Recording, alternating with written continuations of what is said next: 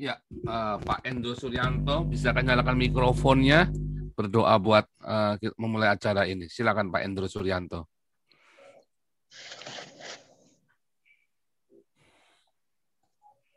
Mana nih Pak Endro Suryanto? Salam semuanya. Shalom. Ya, silakan berdoa. Saudara-saudaraku yang terkasih di dalam Tuhan Yesus Kristus, sebelum acara dimulai, mari kita berdoa. Tuhan yang Maha Kuasa, Tuhan yang bertahta di dalam kerajaan surga, pada saat ini Tuhan, kami bertemu dan berkumpul di Zoom ini dan di live chat untuk mempersiapkan diri, mendengar firman Tuhan, juga mendengarkan tentang kebangsaan yang saat ini telah dipersiapkan oleh channelnya Bapak Paul Sang yang didampingi oleh Bu Ana beserta yang mempersiapkan materi Bapak Junias Tobing. Kiranya Tuhan hadir di tengah-tengah kami dengan para pengikut Pak Paul yang kami sebutkan adalah pengikut di mana mereka dengan setia selalu mengharapkan kehadiran Pak Paul di keseharian untuk mematerikan acara yang diselenggarakannya di mana kami selalu mengikutinya dengan seksama. Kiranya Tuhan memberikan kemurnian hati kepada Pak Paul dan kepada Bapak Junes Tobing di mana semata-mata materi ini untuk kemajuan bangsa Indonesia. Tuhan Roh Kudus kami harapkan hadir di tengah-tengah kami dari awal hingga selesai acara ini. Di dalam nama Tuhan Yesus kami berdoa ya Bapak Amin. Amin. Haleluya. Om Swastiastu, Indonesia dan Eropa, juga yang ada di eh, Afrika, Rusia, Kanada, Amerika, Surinam, yang di Australia, di New Zealand, yang ada di Cina, Kamboja, di Hong Kong, di Korea, di Jepang, dan juga Thailand dan India. Luar biasa sekali. Eh, selalu menyapa dari eh, Eropa tanah merdeka di mana semua orang bebas menyatakan pendapatnya dan isi hatinya tanpa takut diamankan karena di sini sudah aman dan damai. Kami rombongan para nabi ke-26 juga menyapa untuk Papua. Kiranya damai Tuhan Yesus ada di Papua, tidak ada pertumpahan darah lagi, tidak ada putra-putra Papua maupun putra-putra Indonesia yang harus menumpahkan darahnya di Papua. Sebab Yesus Kristus sudah tertumpah darahnya 2000 tahun yang lalu untuk membawa damai bagi Papua dan bagi Indonesia. Haleluya, haleluya. Juga eh, terima kasih buat eh, doanya tadi Pak Indro Suryanto, namun harus diingat eh, ini bukan pengikutnya para nabi tapi pengikutnya Yesus Kristus. Haleluya. Karena nabi ke-26 tidak membawa agama dan tidak beragama. Karena nabi ke-26 menuntun umat untuk kembali bertuhan dengan benar. Haleluya. Juga para rombongan nabi ini ya. Tema kita hari ini adalah kebangsaan ya pendidikan panca, eh, kepemimpinan berkarakter Pancasila ya.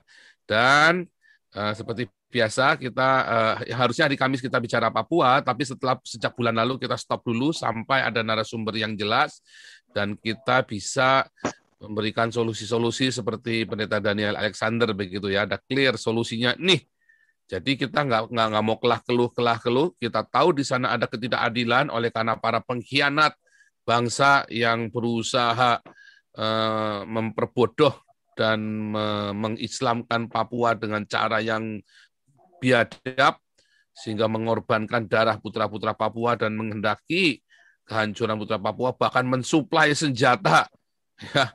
Ya nah, ini para pengkhianat bangsa yang harusnya uh, disingkirkan ya. Namun nampaknya mereka ada di mana-mana dan kita berdoa supaya pemerintahan Jokowi diberi hikmat hati yang bijaksana untuk menyingkirkan orang-orang ini dengan segera.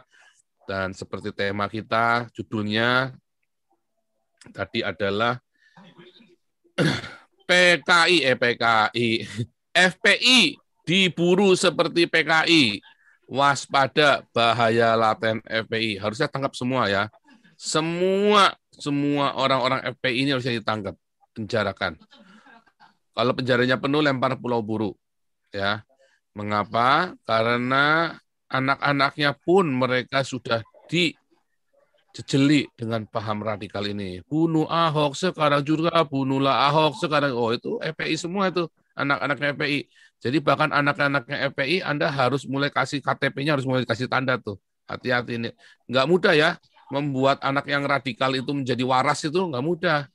Lebih mudah ya eh, orang-orang bekas PKI ya yang Anda jinakan karena bekas PKI itu tidak mungkin ingin membunuh orang lain. Ya.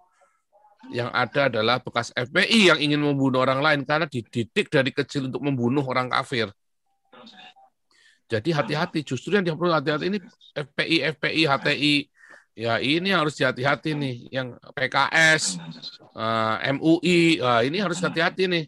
Tangkep orang tuanya, anak-anaknya dikasih tanda KTP-nya, pengkhianat bangsa, pengkhianat Pancasila. Oh harus, kalau enggak itu nanti anak-anak yang balas dendam nanti, anak-anaknya pun harus, uh, harus di, dikasih tanda KTP-nya. Bukan masalah asing manusia, karena mereka memang sudah diracunin sudah diracunin sama bapaknya dan kita sudah tahu itu terang-terangan mereka bangga ngeracunin anaknya. Jadi anak-anak FPI, HTI dan MUI ini lebih bahaya daripada anak-anaknya PKI justru. Ya. Lihat sampai sekarang anak-anak PKI semua berguna semua bagi nusa dan bangsa. Lihat anak-anaknya FPI, bangsat bajingan semua mereka pengkhianat bangsa semua, pengkhianat Pancasila semua. Ya, jadi saya uh, menyampaikan apresiasi saya kepada uh, Densus 88 dan Presiden Jokowi uh, juga untuk BIN dan BAIS ya. Uh, walaupun menurut saya masih kurang radikal, masih takut-takut ya. Uh, masa kalah sama saya, saya aja berani teriak begini lantang kok. Nah, kalian kok nggak berani saya.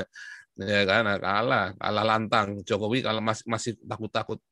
Sekalian, jangan takut. Dunia internasional mendukungmu hari ini, eh, kalau nggak besok ya, itu sudah masuk di Prancis.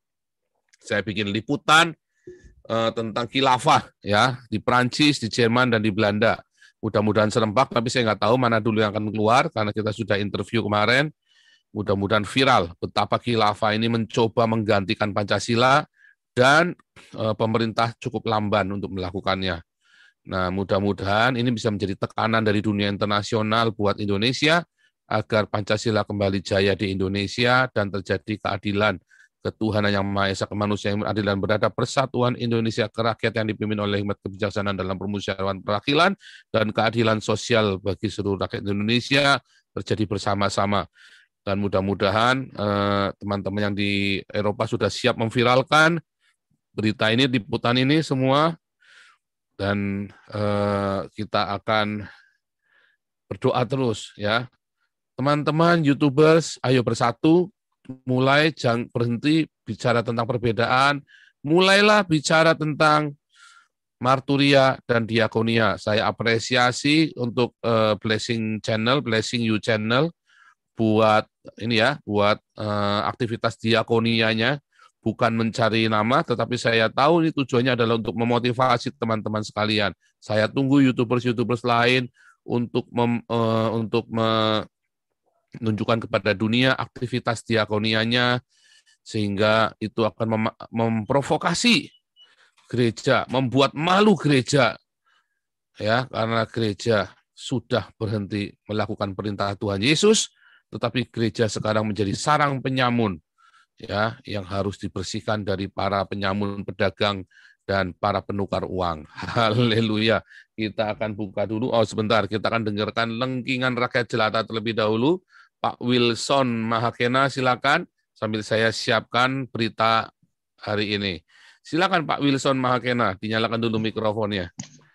Ya. Oke Pak, uh, terima kasih. Uh, Shalom Aleichem, Om Swastiastu. Swastiastu. Uh, ini saya punya pertanyaan. Sebenarnya saya mau nanya kemarin, cuma karena waktunya kurang, ya. jadi uh, saya nggak enak juga kan udah banyak yang ngantri. Iya. Ini pertanyaan saya yang pertama, uh, Bapak bilang kan banyak itu Elohim itu banyak, tapi adakah satu Elohim yang menciptakan segala sesuatu, sumber segala sesuatu dan awal segala sesuatu, tidak berawal dan tidak berakhir sebelum semua Elohim Elohim itu tersendiri. Loh, uh, itu yang, yang pertama, uh, Pak. Uh, uh.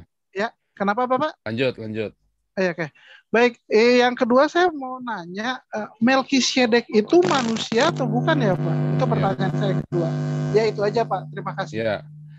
Ya, Elohim yang menciptakan alam semesta ini yang jelas bukan Elohimnya orang Arab, tetapi yang menciptakan alam semesta adalah Jehovah Elohim, Jehovah Sebaot, Allah semesta alam. Ya, dan Jehovah Sebaot itu adalah Allah yang tidak dapat dilihat oleh mata, tetapi Yesuslah yang menyatakannya kepada kita. Ya kan? Sehingga ketika kita melihat Yesus, kita sama dengan melihat Bapa. Ketika kita uh, melihat Yesus, maka kita tahu ia adalah pencipta. Karena seperti di dalam kejadian satu, ya, en ya kan, Theo uh, ho uh, ho uranon kai ho gen. Nah, kata poiesen mencipta itu digunakan sama ketika Yesus poiesen air jadi anggur. Sama ya, jadi Yesus adalah pencipta. Sama ketika Yesus kasih tanah liat ke mata orang buta, mata orang buta itu jadi melihat. Dia ciptakan mata itu dari tanah liat. Karena Yesus adalah sang pencipta itu sendiri. Yesus adalah sang Yehova itu sendiri. Yehova Yasya. Haleluya. Yang pertama ya. Jadi jelas tidak ada lagi kalau Allah Islam berkata, oh Allah Islam menciptakan nggak ada buktinya. Tidak pernah ada buktinya. Nah, Allah Islam buktinya apa? Keberadaan Allah Islam saja buktinya apa? Enggak ada. Apa bukti bahwa Allah Islam itu ada? Enggak pernah ada. Apa bukti dari Allah Islam mengasihi umatnya? Enggak ada. Enggak ada, cuma marah-marah doang. Enggak ada buktinya, ya kan? Uh, itu cuma klaimnya Muhammad aja, tapi buktinya ada kalau Yesus Kristus adalah Allah yang tidak dapat dilihat oleh mata, yang menampakkan dirinya kepada kita. Ya, karena memang Yehova tidak dapat dilihat oleh mata, tetapi Yesuslah yang menampakkan uh, wujud Yehova itu kepada manusia. Satu. Yang kedua, tadi apa ya tadi ya?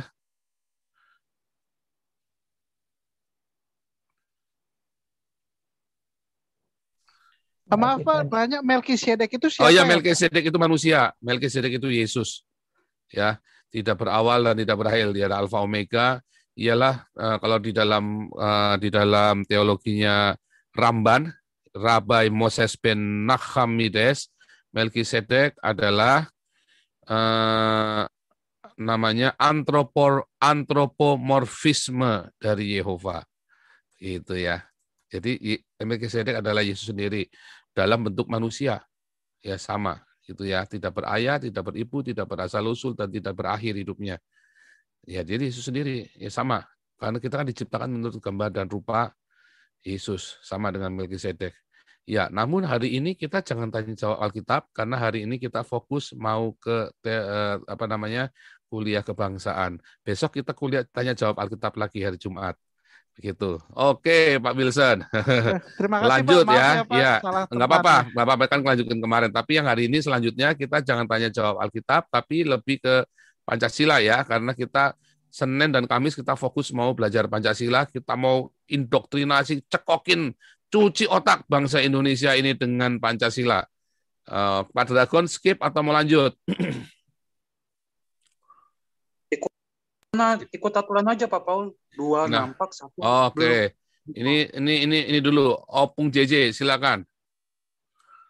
Opung JJ dulu silakan. Shalom. Shalom. Rahayu. Swastiastu. Rahayu Sakung Tumati. Iya. Keluar itu. Gimana? Gimana? Lanjut. Udah Oke. nampak. Pak Paul, Tulang Jenderal dan saudara-saudaraku semua yang ada di Zoom. Tadi pagi itu saya apa ya eh, nggak sengaja eh, melihat ada catatannya Sapik Hasim membuat ulasannya dalam siaran Cokro TV yang berjudul begini. Ternyata umat Kristen itu adalah yang paling banyak mendapat pelecehan. Hmm.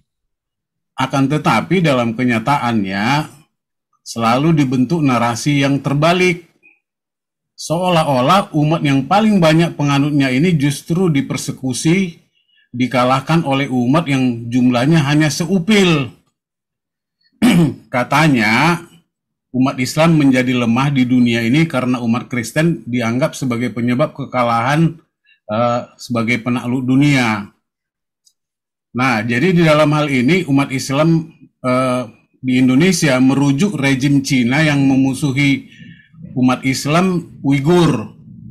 Kemudian umat Islam yang ada di Palestina kehilangan tanah airnya dan macam-macam lah ya menjadi acuan mereka dan penilaian ini didasarkan hanya kepada perasaan saja bukan kepada data yang ada. Hmm. Mereka menolak teknologi produk, teknologi dan produk negara kafir, tapi belum ada teknologi apa pun yang dikembangkan oleh kelompok Islam seperti ini bagi kemaslahatan dunia sebagai rahmatan alamin gitu ya. Padahal bangsa ini bahkan bangsa Arab pun ya banyak menggunakan teknologi dan produk dari negara kafir gitu ya. Hmm. Nah, kenyataannya menurut eh, Sapik Hasim ini sebagai pengajar pada FISIP UIN, dia mengatakan bahwa umat Islam di Indonesia berpikir, beranggapan, dan berasumsi untuk membangun sebuah wacana bahwa mereka lah yang menjadi sasaran kebencian dan paling dikorbankan di muka jagat atau di dunia ini dibandingkan dengan umat beragama lainnya. Nah, kalau kita kembali kepada sejarah, menunjukkan bahwa umat Islam adalah sebagai penakluk dunia, telah merampas wilayah-wilayah yang dihuni oleh Nasrani, Yahudi, dan agama lokal lainnya. Dinasti Islam pada saat itu sejak dari Umar bin Khattab, dinasti Umayyah, Abbasiyah, dan Turki Utsmani itu bukan bukan fiksi. Bahkan ini menjadi kebanggaan Islam sampai sekarang ini gitu ya. Nah, negara-negara yang dikuasai oleh dinasti Islam mengatur kehidupan warga negara yang beragama Islam dan non-Islam dengan konsep Darul Islam untuk wilayah yang beragama Islam dan Darul Harbi untuk daerah non-Islam yang harus dijadikan wilayah perang dan boleh dibunuh gitu ya. Nah, ingatan mereka ini selalu mentok kepada perang salib dan melupakan aneksasi sejarah penaklukan dinasti Islam ke wilayah-wilayah Kristen, Yahudi, dan Nasrani. Nah, pemikiran seperti inilah yang masih terus bercokol dan berkembang hingga saat ini untuk menguasai wilayah-wilayah Kristen termasuk di dalam wilayah-wilayah beribadah. Contohnya kemarin, ungkapan Agustan yang keberatan atas usulan izin berdirinya gereja dari berbagai denominasi dalam wilayah tertentu Sementara keinginan orang Kristen untuk mengambat pembangunan lebih dari satu masjid dalam satu wilayah, desa atau kecamatan tidak pernah terpikirkan seperti yang dipikirkan oleh Agustan itu gitu ya. Dan masih banyak li sebenarnya eh, apa ya pokok-pokok pikiran seperti ini. Nah yang kedua ada ada juga tadi pemberitaan surat kabar eh, yang disampaikan oleh Ahmad Saiku ya dari PKS minta dukungan dan kerjasama dengan Gerindra dalam hal mengawal RUU Perlindungan Ulama di Badan Legislatif supaya mendapat persetujuan dan pengesahan dalam waktu sesingkat-singkatnya. Kemudian Presiden PKS Sohibul Iman mengemukakan alasan untuk mengusulkan RUU tersebut antara lain adanya perlindungan terhadap ulama dan tokoh agama yang diduga paling rentan mendapat ancaman baik fisik maupun maupun non fisik. Nah pertanyaannya apakah yang akan dilindungi ini hanya ulama atau tokoh agama, agama Islam? Lalu perlindungan yang serupa untuk biksu, pendeta, pastor dan gembala tokoh agama yang lain, apakah itu tidak diperlukan? Kemudian yang kedua, tokoh ulama dan tokoh agama paling sering katanya mendapat tindakan kriminalisasi oleh penegak hukum akibat dakwah yang mereka mereka sampaikan.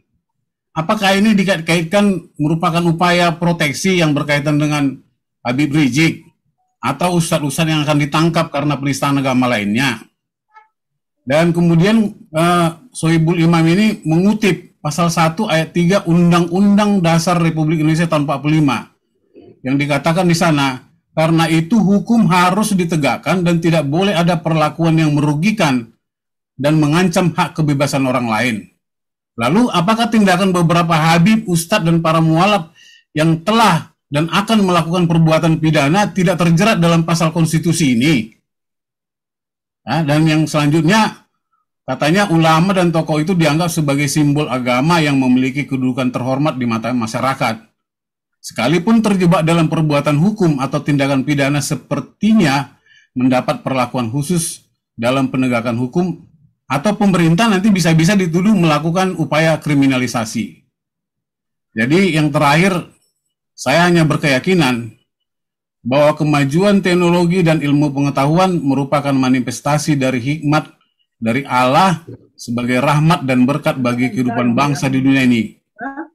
Ketimbang hanya birahi untuk mengembangkan paham agama dalam manifestasi kekuasaan dan menghancurkan kehidupan orang lain yang tidak sepaham dengan mereka.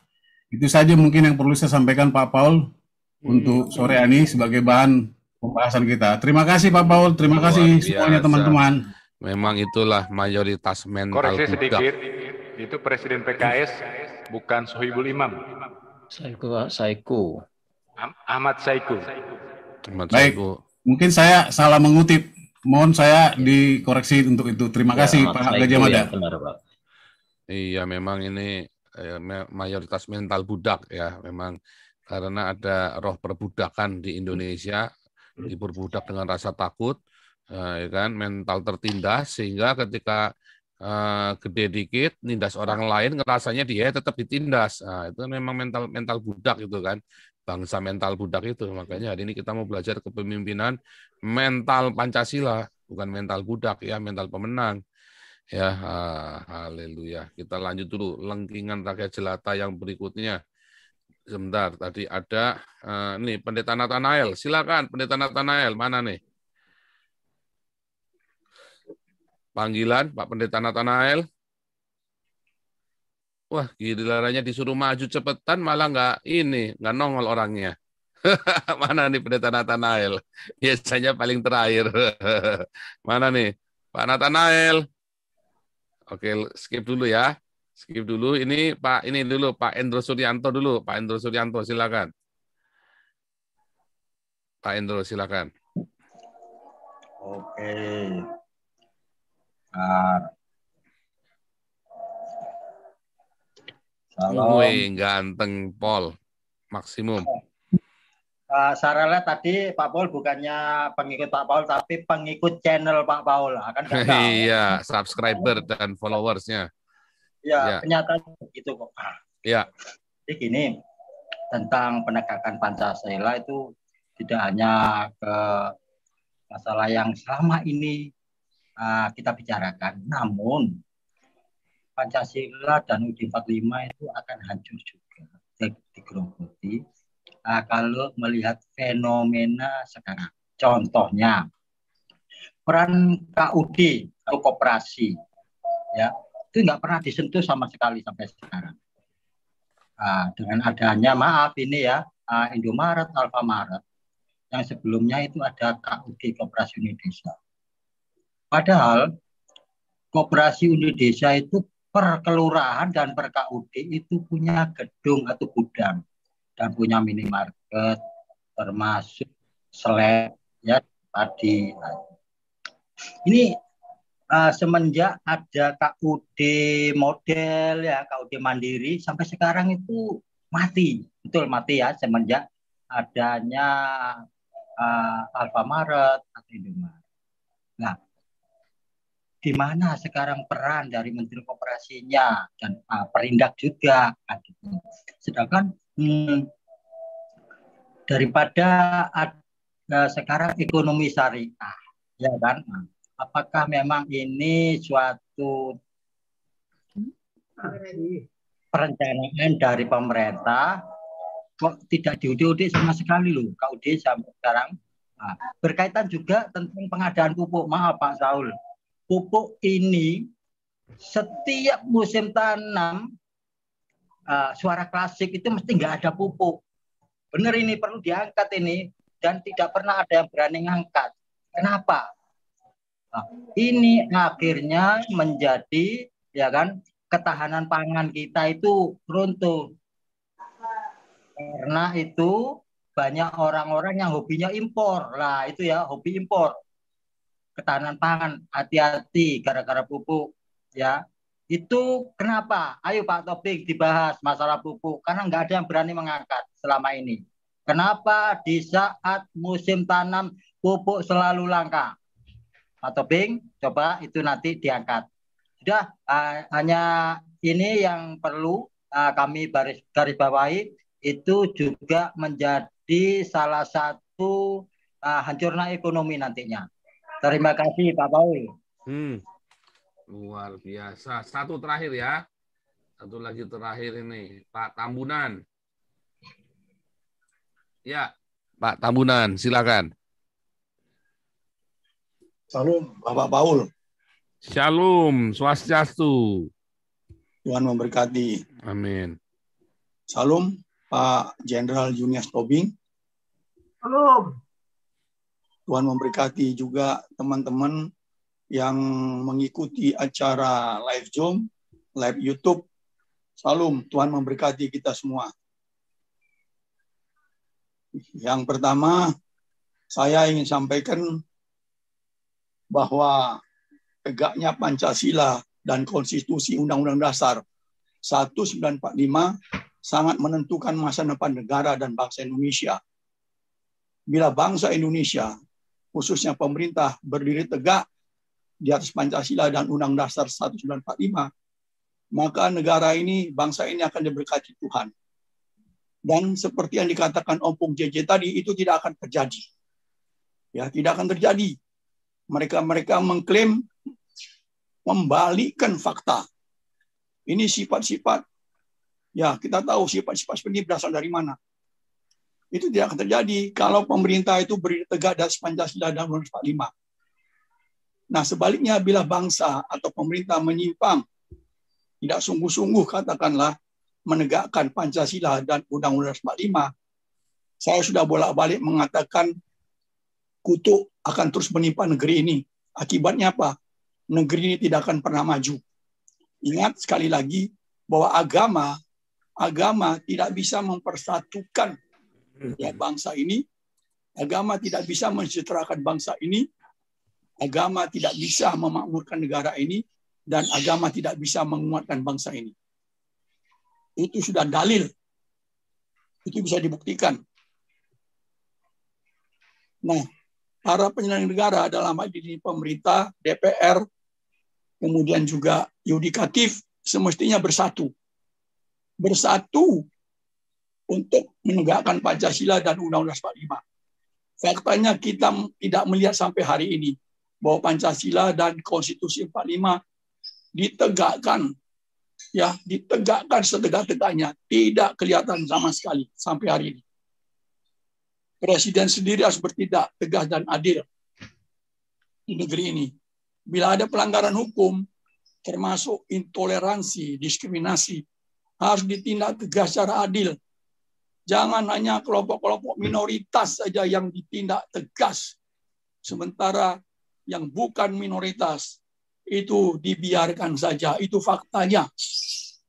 Ini ada apa? Mengapa presiden tidak berani menegur otoritas yang mengurusi masalah penegakan hukum?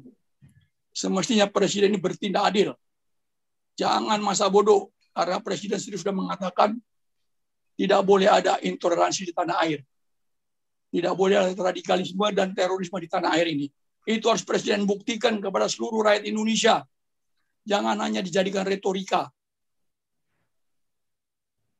Kemudian masalah yang lain yang selalu marak di negeri ini adalah terkait dengan masalah KKN. KKN di negeri ini masih marak. Ya, KKN berbagai macam bentuk, termasuk mafia. Mafia hukum, mafia, dan lain-lain. Tadi saya mendengarkan dialog antara Rudi Kamri dengan mantan Sekjen Kemhan dan juga Kadispen TNI Angkatan Udara. Rudi Kamri bertanya tentang mafia pengadaan alutsista di TNI. Apakah ada? Nah, dijawab dengan bah dengan bahasa lain. Tidak ada mafia. Yang ada adalah konflik kepentingan. Itu dijawab oleh mantan sekjen. Nah, kemarin saya juga menonton uh, dialog antara Koni, ya pengamat militer. Dia justru terang-terangan mengangkat isu mafia alutsista di TNI. Itu jelas sekali termasuk dia berbicara tentang atau mempertanyakan tentang kapal selam Menanggala 402. Bagaimana M MO, MOR-nya ya. MRO artinya bagaimana maintenance, repair-nya termasuk overhaul yang dilakukan selama ini. Itu sangat menarik pertanyaan-pertanyaan itu. Oleh karena itu sekali lagi bila aparat atau pejabat-pejabat yang ada di institusi itu menegakkan Pancasila dan konstitusi, semestinya segala sesuatu dilakukan sesuai dengan aturan yang berlaku. Tidak ada korupsi, tidak ada penyimpangan, semestinya demikian. Nah, hal ini bisa di, dihindari kalau saya boleh saran, semestinya para pejabat negara tidak boleh berhubungan dengan para katakanlah rekanan. Tidak boleh kalau kita mau bebas dari korupsi, pejabat-pejabat, petinggi-petinggi negara, apakah di militer maupun sipil, itu tidak boleh berhubungan dengan rekanan. Kita lihat negara-negara lain yang maju. Tidak ada itu bisa berhubungan dengan rekanan. Kalau sudah berhubungan dengan rekanan, pasti terjadi sesuatu yang merugikan negara. Kemudian yang berikutnya, kita bicara tentang warga negara sejati. Kita bisa menilai siapa sesungguhnya warga negara Indonesia sejati.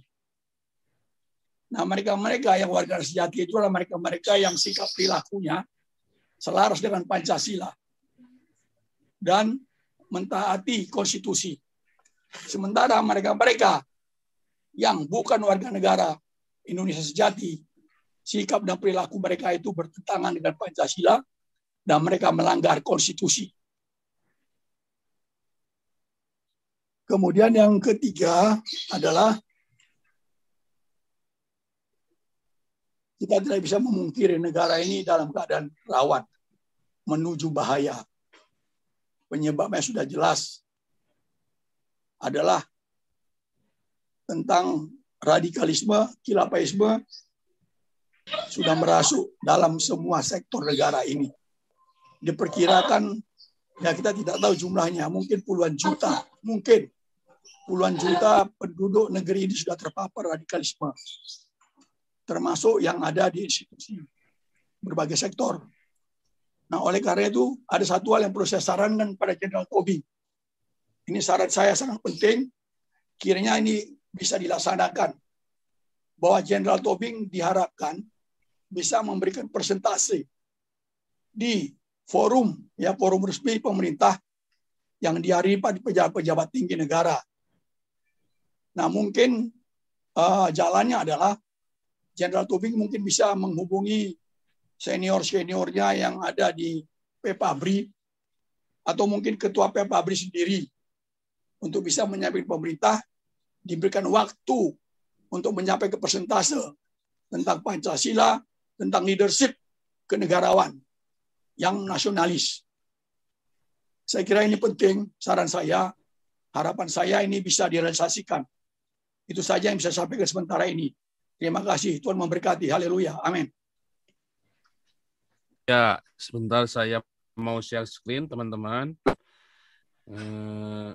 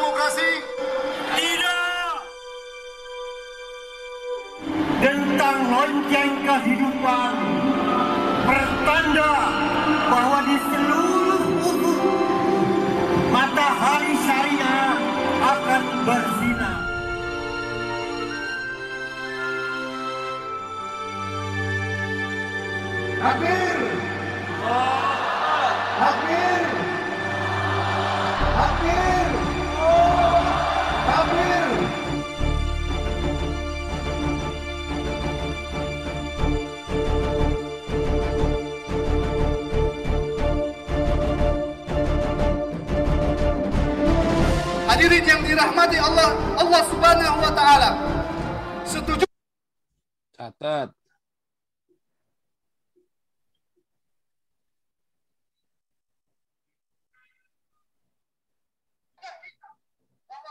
Kita bahwa pangkal malapetaka umat ini adalah neoliberalisme dan neoimperialisme.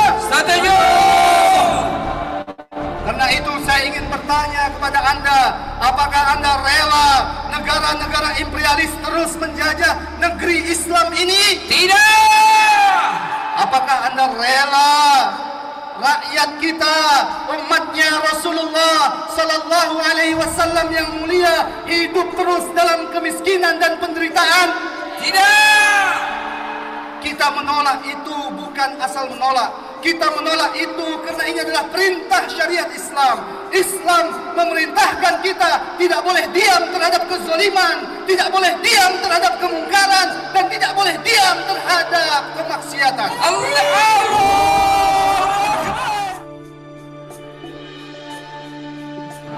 Jadi kalau Rasulullah Sallallahu Alaihi Wasallam berbagai dalil telah dikaji oleh para ulama dan mengatakan bahwa khilafah itu hukumnya wajib. Kalau saya bertanya kepada saudara-saudara peserta rapat dan pawai akbar di sini, apa hukum menegakkan khilafah saudara-saudara? Ibu-ibu, saya ingin tahu ketegasan dari ibu-ibu sekalian. Apa hukum menegakkan khilafah ibu-ibu?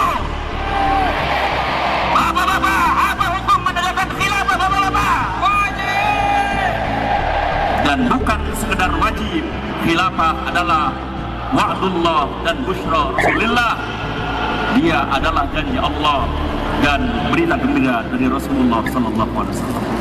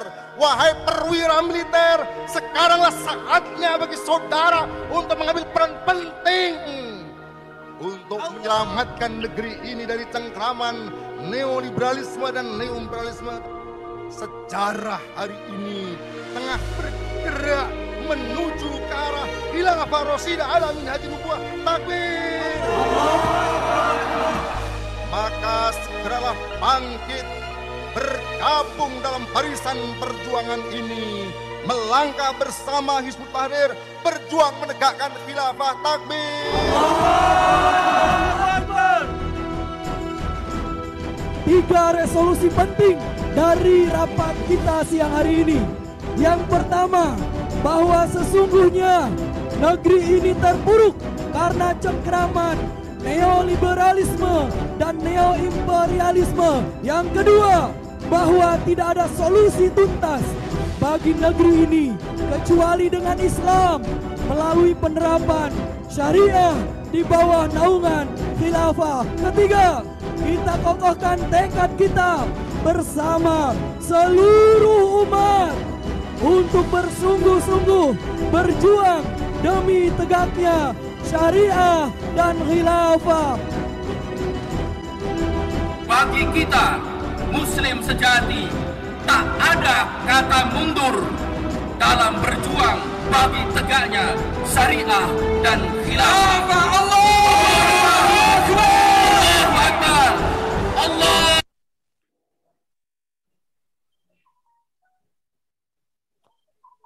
Relakah saudara-saudara negeri ini dikuasai oleh Islam-Islam radikal? Takbir! Relakah saudara apabila negeri ini dikuasai, dijajah oleh bangsa Arab? Takbir! Relakah saudara bila negara ini dihancurkan Pancasilanya? Takbir! Tidak ada, tidak ada solusi bagi negara Indonesia selain Pancasila. Takbir! Pancasila Aduh. sejati. Pancasila. Itu yang harus dipenjara semua itu tadi itu ya. Itu dia yang harus dipenjara semua itu nggak bener itu. Itu Oke, satu lagi ya. Yang Satu lagi. Aduh, ini dia ini nggak ada yang ditangkap satupun itu ya, nggak ada yang ditangkap satupun loh, nggak ada yang ditangkap. Itu harusnya langsung ditangkapin semua, anak-anaknya itu sama anak-anaknya semua ditangkapin karena itu anak-anaknya juga sudah dicekokin semua tuh. Wah, bahaya. Lihat ya, Densus tangkap Tapi organisasinya kan sudah dibubarkan. Kenapa? Or- Organisasi iya. Kan sudah dibubarkan. Iya, tapi kan masalahnya bukan cuma membubarkan, bubarkan mereka ganti kulit. Harusnya di PKI kan, ditangkap. Ditangkap ya, eh, ditangkap langsung dijemputin semua satu-satu, dipenjarain satu-satu, dijemput. Yang jemput itu bukan Densus Ditumpas 88, ideologi khilafah. yang yang jemput harusnya itu ya yang, TNI. yang TNI. TNI. Nah, TNI itu kan udah mau ganti ideologi negara. Ya kan, udah terang-terangan itu mau ganti ideologi negara. Densus tangkap tiga ex petinggi P- FPI Makassar terkait kasus Munarman. Ternyata ini Makassar ini grupnya Makassar ini semua FPI ini yang yang terlibat di dalam pengeboman gereja itu kemarin itu tuh. Ya. Nah, tuh lihat tuh. Densus 88 Polri bersama Polda Sulawesi Selatan menangkap tiga orang ex petinggi Front Pembela Islam terkait ter- kasus apa? Kasus terorisme yang menjelat Munarman. Term ya. Eh, Nggak cukup penjara. Nah, ini lihat inisial yang ditangkap ARMU eh, AS mereka dulu bagian dari pengurus FPI di Makassar sekarang kan FPI sudah dibubarkan nah, ini harus sebutin satu semua ketua semua pengurus FPI itu semua pasti terlibat. Pasti terlibat terorisme. Harusnya ditangkap semua satu-satu. Ya kalau FPI ya kelasnya Densus. Nah, kalau udah HTI baju. tadi kalau HTI harusnya dijemputnya sama TNI langsung mama militer. Ya jemput satu-satu. Dan seluruh keluarganya dijemput. Karena anak-anaknya pun mereka dari kecil sudah di ini. Jadi orang tuanya masukin penjara anak-anaknya masukin ke asrama cuci otak Pancasila tiap Oh, hari gitu ya? suruh dengar tiap hari suruh dengar YouTube-nya Joseph Paul Sang. Sehari 6 jam ya kan? Atau sehari 8 jam. Mabok-mabok nah itu. Ini adalah pengembangan yang utama. Iya kan? Kuliah, kuliah Pancasila kan? Suruh dengar suruh dengar ini apa kuliah Pancasilanya Pak Jenderal itu kan yang dulu 6 jam ada yang 7 jam ada yang tiga jam. Suruh pokoknya tiap hari cekokin terus Ini adalah pengembangan utama kasus Munarman, teroris yang ditangkap di film Mutiara Makassar pada awal Jali menyebut pembahitatan yang dilakukan Munarman terjadi 2015 dan 2016. Jadi dilakukan oleh Munarman ya gila ya. Densus uh, menurut Sulupan ex Makassar FPI digeledah petugas, lalu juga merupakan rumah tiga orang diamankan. Selain menangkap tiga orang, empat box kontainer barang bukti. Nah, coba lihat ya, Densus 88 gelebah geledah ex markas FPI di Makassar terkait terorisme. Nah, ya, sekarang ini tadi foto-fotonya sudah saya ini ya, sudah foto-fotonya sudah saya uh, ini tadi Farid DPP ini Farid. Aduh ini yang harus dijemput sama militer ini. Kalau yang udah begini militer yang jemput ini. Kalau tadi FPI kelasnya Densus 88, kalau ini militer ini ini udah benar-benar mengganti ideologi negara ini. Ya.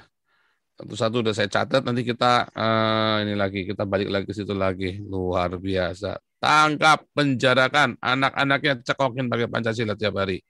Luar biasa. Oke, kita kembali uh, fokus dengan tema kebangsaan. Silakan Pak Jenderal.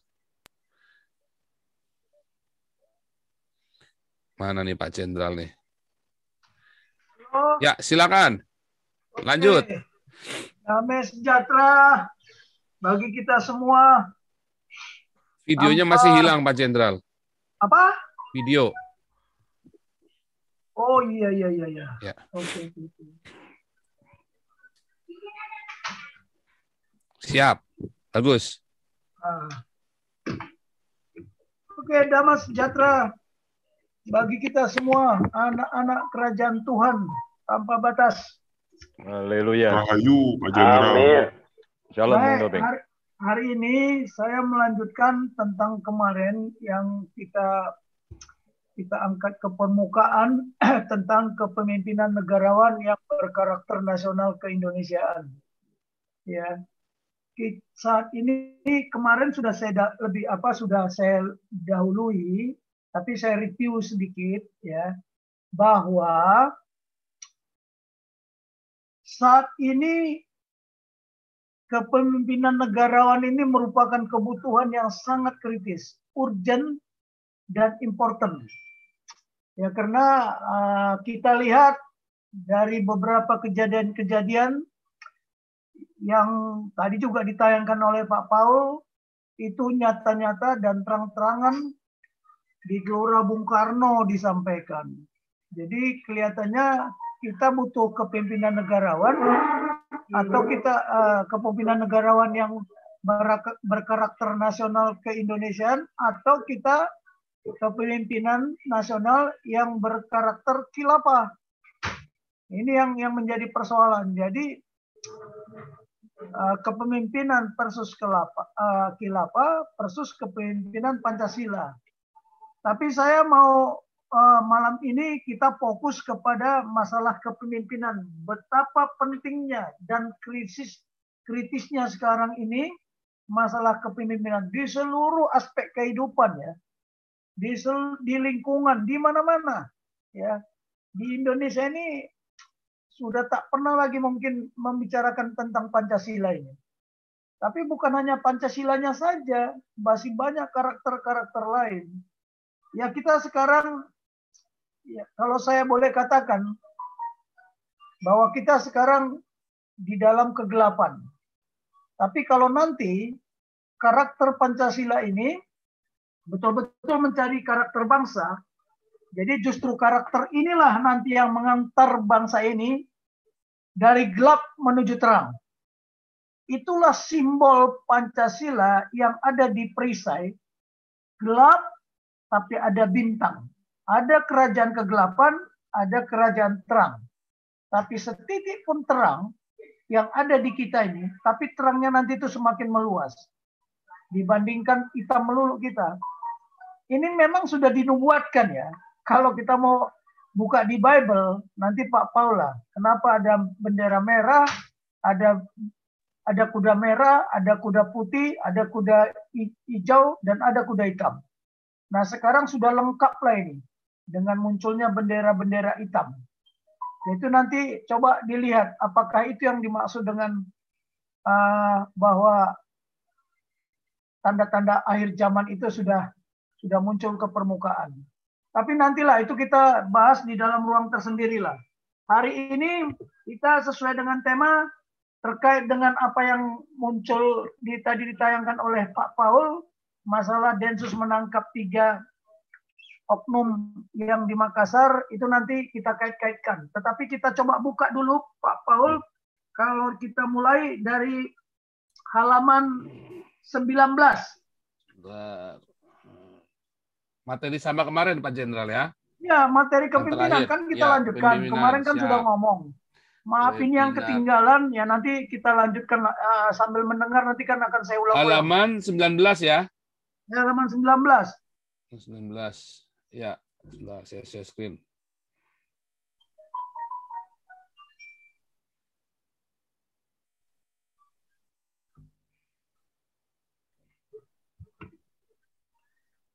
Ya, Bukan the what, the what, the what, the who sudah, kemarin sudah, the what. Halaman 19 atau halaman berapa ya? 21, 21. Oh, 21, sorry, sorry. The what, ah ini. Saya ulangi lagi ya ini, the what ini ya.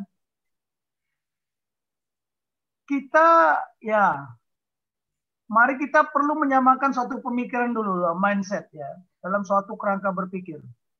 Kesalahan terbesar setiap manusia adalah ketidakmampuannya menciptakan suatu keyakinan yang diyakininya. Jadi mereka bagaimana menciptakan keyakinan khilafah itu ya di dalam kehidupan berbangsa dan bernegara ya seperti yang diyakininya. Ini kesalahan terbesar mereka, ketidakmampuannya sebenarnya. Makanya uh, Pak Paulus sering menyampaikan negara agama nggak ada yang maju. Kemudian realita kehidupan bahwa tidak ada satu manusia pun yang tidak berbuat salah. Ini juga diajarkan di Bible, tidak satu manusia pun yang tidak berdosa. Bahkan Tuhan bilang, tidak satu pun engkau benar di hadapanku. Saya lupa itu di kitab Roma atau di kitab Markus.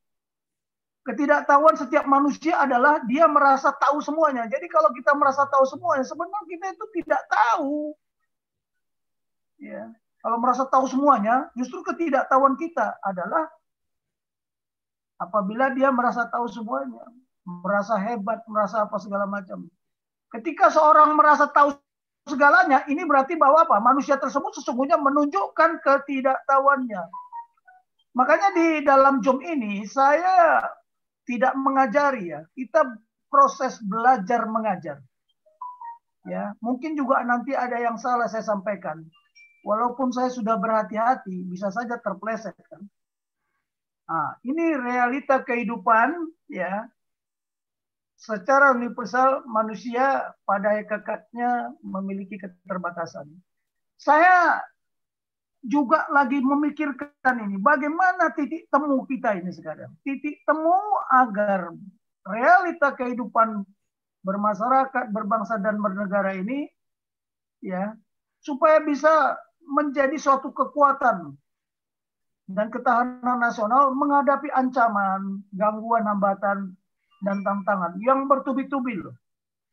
Beda sekarang. Di era reformasi, dibandingkan dengan era-era sebelumnya, tantangannya luar biasa, ancamannya luar biasa, gangguannya juga biasa, luar biasa. Kemarin saya mendengar ada ekstrem kiri, ada ekstrem kanan. Ini ada ek- ekstrem lainnya ekstrim lainnya ini siapa gitu loh. Ya, ini nanti perlu menjadi pembahasan kita. Tapi nanti itu kita bahas ketika kita membahas ancaman aktual dan ancaman potensial terhadap bangsa dan negara ini. Tapi kita mulai dari what? Lanjut Pak Paul, biar biar enak. Nah, the what? Kita selalu ribut terutama gara-gara konflik terminologi dan konflik paradigm. Makanya kita harus uh, memahami dulu. Kalau kita tidak memahami apa itu ajas dan prinsip, apa itu karakter, apa itu negarawan, apa nasionalisme, dan apa karakter nasionalisme ke Indonesia, nasional keindonesiaan, dan paradigma nasional keindonesiaan, setelah itu baru nanti bisa kita simpulkan kepemimpinan negarawan berkarakter nasional keindonesiaan banyak pemimpin, tapi lebih banyak pemimpi di negara ini. Ya, kita butuh negarawan. Bukan berarti kita mengabaikan agamawan, tapi jangan agamawan yang menjadi pemimpin di negara ini. Ya, nggak benar. Di mana sih? Makanya kita coba ya, kita coba memahami karena ketidakpahaman inilah kita konflik sekarang ini. Konflik paradigm dan konflik terminologi. Satu bilang dakwah, satu bilang nista. Ya kan, satu bilang Pancasila, satu bilang khilafah ya kan? Tetapi mari kita bahas satu persatu dulu ini. Apa sih yang dimaksud ajas dan prinsip? Nah, ini ajas dan prinsip ini biar kita pahami dulu, lanjutkan dulu Pak Paul. Biar tahu apa itu ajas, apa itu prinsip. Nah, ini. Karena kalau ini tidak diajarkan, ya tidak dipahami, bagaimana mungkin tahu yang yang lainnya? Ya, makanya kalau tes Pancasila kemarin itu tes wawasan kebangsaan banyak yang yang yang apa yang tidak lulus ya ya kita bisa maklum lah. Ya baik. Definisi itu azas adalah dasar alas fundamen sesuatu yang menjadi tumpuan berpikir atau berpendapat. Sesuatu kebenaran ya kebenaran yang menjadi pokok dasar atau tumpuan berpikir atau berpendapat Nah, ajas sama prinsip itu sebenarnya sama. Ajas sama dengan kebenaran yang menjadi apa? Pokok dasar berpikir. Ini saya mengambil dari kamus ya, dari kamus KBBI. Jadi nanti jangan dikira ngarang-ngarang lagi. Bukan, ya kan? Prinsip yang kuat. Saya hanya mau kasih, saya mau hanya menjelaskan di sini. Apa kaitannya dengan Pancasila? Pancasila itu kita katakan five principle. Ya, five principle. Prinsip itu berasal dari kata apa sih sebenarnya? Prince. Ya, prince itu apa? Kalau di dalam kerajaan yang namanya prince itu apa? The front line. Jadi dia adalah orang pertama kalau kalau terjadi apa-apa dengan yang di, di atasnya. Ya, prinsip. Sip itu konsep. Jadi kita harus berdasarkan apa itu prinsip, apa itu? Prinsipal. Nah, menurut doktrin militer, ya ataupun doktrin secara universal ya mengabaikan ajas mengabaikan ajas-ajas atau prinsip sama saja kita mengundang mengundang apa? Mengundang kegagalan. Sama saja kita mengundang resiko. Jadi kalau lima prinsip yang ada di Pancasila, mulai dari ketuhanan yang Maha Esa sampai keadilan sosial, itu prinsip yang sangat fundamental di dalam kehidupan berbangsa dan bernegara. Bung Karno sampai menyampaikan Pancasila di forum PBB sampai ditepuk tangan kan. Cuman itu tadilah Habib Rizik kita anggap aja lah dia tidak paham. Dia bilang, waduh Pancasila ditaruh di pantat ya. Kalau ditaruh dia nomor lima, bukan berarti dia di pantat. Dari mana kesimpulan seperti itu? Itulah yang membuat kita ini jadi salah berpikir semua. Ya belum tentu loh. Kenapa Tuhan juga bilang, akulah alfa dan omega. Artinya dia juga yang akhir kan. Yang begini-begini karena pemahaman kita tidak sama tentang ajas dan prinsip. Nanti kita sampai kepada ajas-ajas perang. Ajas perang itu kalau Amerika, Rusia, Cina, Inggris itu berbeda-beda. Tapi ada kesamaan. Tapi kalau Indonesia paling banyak ajas perangnya.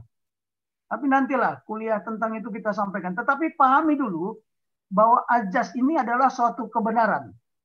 Ya, yang tidak bisa kita eh, menya, apa namanya mengabaikan begitu saja nggak bisa, nggak boleh. Inilah hukum sebenarnya. Ya, ini merupakan hukum. Jadi Pancasila dan Undang-Undang Dasar 45 itu merupakan sumber hukum yang tertinggi di dalam kehidupan berbangsa dan bernegara. Ya, kecuali kalau memang negara ini negara agama ya. Makanya konstitusinya ya kitab suci seperti Saudi Arabia. Ya, sekarang kalau kita mau jujur, kalau berlakukan syariah, korupsi itu dipotong loh tangannya. Iya kan? Tapi coba lihat, yang korupsi banyak nggak dipotong tangannya? Enggak, Indonesia masih pakai Pancasila kan?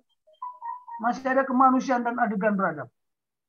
Nah, coba ini kita pahami dulu ya, ajas dan prinsip. Kita pahami, nanti lebih dalam lagi. Mengapa prinsip-prinsip yang terkandung di Pancasila itu harus kita hormati, kita harus tunduk. Karena prinsip yang saya katakan dulu, pada saat saya mengajar what is paradigm, apa itu paradigma, apa prinsip paradigma. Kita sudah membuat bahwa paradigma nasional kita bertumpu kepada Pancasila dan Undang-Undang Dasar 45 sebagai konstitusi. Artinya apa? Tidak ada ideologi lain di negara bumi persada ini kecuali Pancasila. Tapi rongrongan kan tetap ada. Ada ideologi inilah, ada ideologi ini, macam-macam lah. Ya, tetapi seharusnya tidak boleh kita menyimpang dari itu. Itu paradigma yang kita buat sendiri paradigma yang kita sepakati. Suka tidak suka kita harus tunduk kepada paradigma itu. Itulah prinsip paradigma. Nanti kita buka lagi yang saya ajarkan apa yang saya sampaikan pada kuliah-kuliah yang terlebih dahulu yang kita bahas ya. Oke, lanjut Pak Paul. Ini kalau nggak pahami nanti, waduh. Makanya kita sudah gagal semua tadi Pak Jo Tambunan mengatakan wah gimana ini alutsista? Ya itu tadi kita melanggar prinsip. Nanti saya jelaskan lah ya saya jelaskan. Ya salahnya Rudi Kamli mengundang orang yang tidak sekolah tentang alutsista. Kalau saya sekolah sih ya enam bulan saya sekolah di Amerika. Nah karakter adalah tabiat sifat kejiwaan akhlak atau budi pekerti yang membedakan seseorang dengan yang lain. Watak kalau karakter kita Pancasila, waktu kita sudah seperti watak Pancasila enggak? Nah, di sini ada yang perlu diwaspadai lagi, yang banyak tidak tahu ini.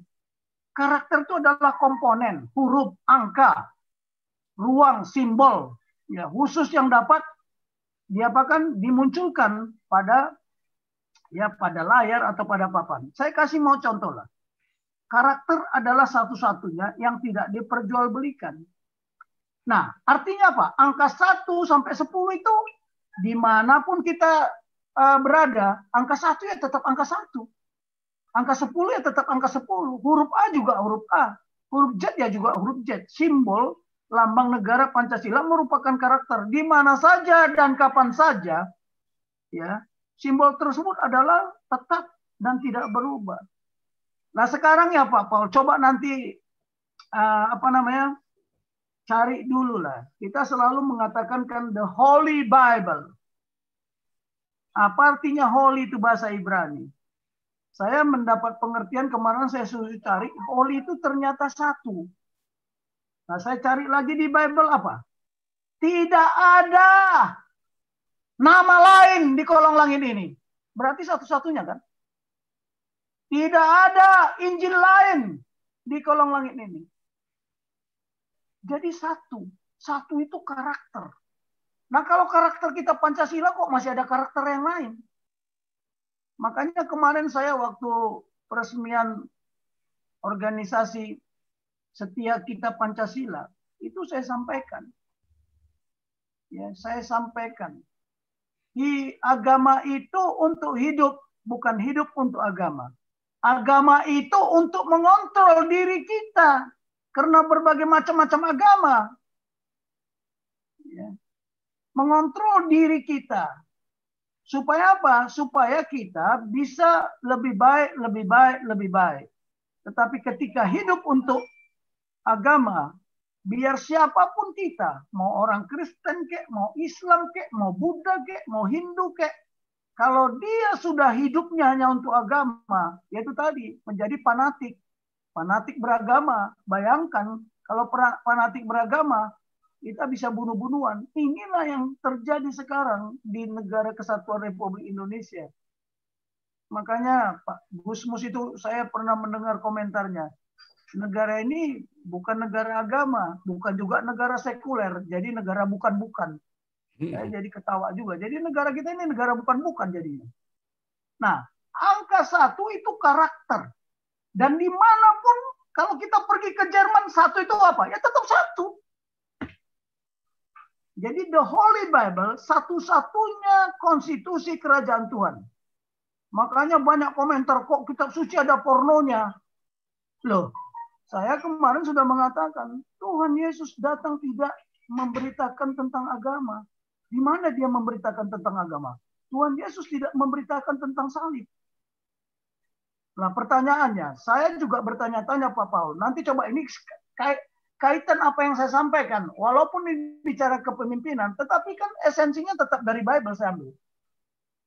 Ya, coba kita bertanya dulu lah. Mengapa Tuhan Yesus datang ke bumi, lahir ke dunia? Ya, dia lahir ke dunia ketika Romawi berkuasa. Kenapa Romawi berkuasa? Saya melihat Romawi itu hobinya kalau kalau menghukum orang pakai pakai salib kan. Beda dengan kerajaan-kerajaan lain. Saya lihat di Mongolia bukan salib, tapi tetap juga orang dipaku ya kerajaan Mongolia dulu, tapi bukan salib. Bukan salib tapi melintang gitu. Tetapi kenapa? Ketika kerajaan Romawi Tuhan Yesus turun ke bumi. Nah, ini yang menjadi pertanyaan kita nanti karena salib itu adalah untuk orang yang terkutuk gitu. Seharusnya salib itu kan buat kita yang terkutuk ini. Tapi Tuhan Yesus menggantikan itu. Jadi kalau Ustaz Somad bilang, wah di salib itu ada izinnya. Dia nggak ngerti soalnya. Pemahaman tentang salib. Oke ya, ini. Jadi karakter itu adalah tabiat kita, watak kita. Jadi kalau watak kita sudah terimalah karena kita sebagai anak bangsa Indonesia, ya kita harus menerima bahwa Pancasila itulah karakter kita.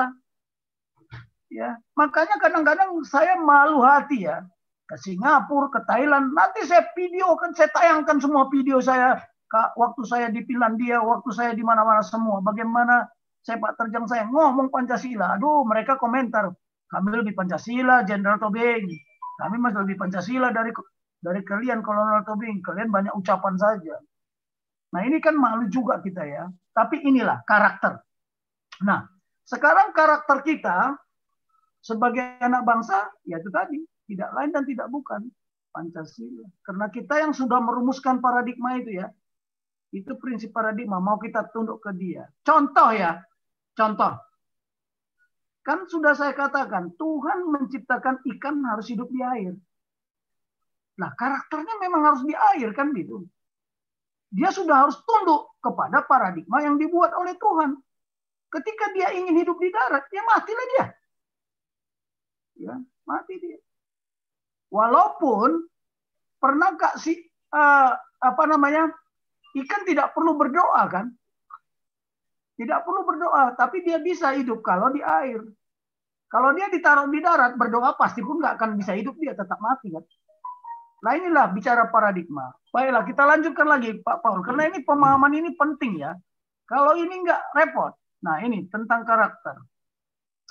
Saya ayah asuh saya itu sudah meninggal ya Pak Sumarno. Itu yang selalu apa namanya tidak henti-hentinya jati diri bangsa jati diri bangsa yang Pancasila. Dia mengutip juga dari apa kata Bill Graham ketika seorang kehilangan hartanya, sebenarnya ia tidak kehilangan apa-apa. Ketika ia kehilangan kesehatannya, ia baru kehilangan sesuatu. Akan tetapi ketika ia hilang karakternya, maka dia kehilangan segala-galanya. Jadi kalau bangsa ini kehilangan karakter Pancasila, ya sudah. Kita siap-siap aja. Kehilangan segala-galanya. Ini sudah dari awal saya katakan, kita ini sekarang konflik by proxy. Ya, by friksi. Friksi apa? Ya friksi paradigma. Nah hati-hati loh. Kita kehilangan karakter Pancasila, maka bangsa ini akan kehilangan segala-galanya loh.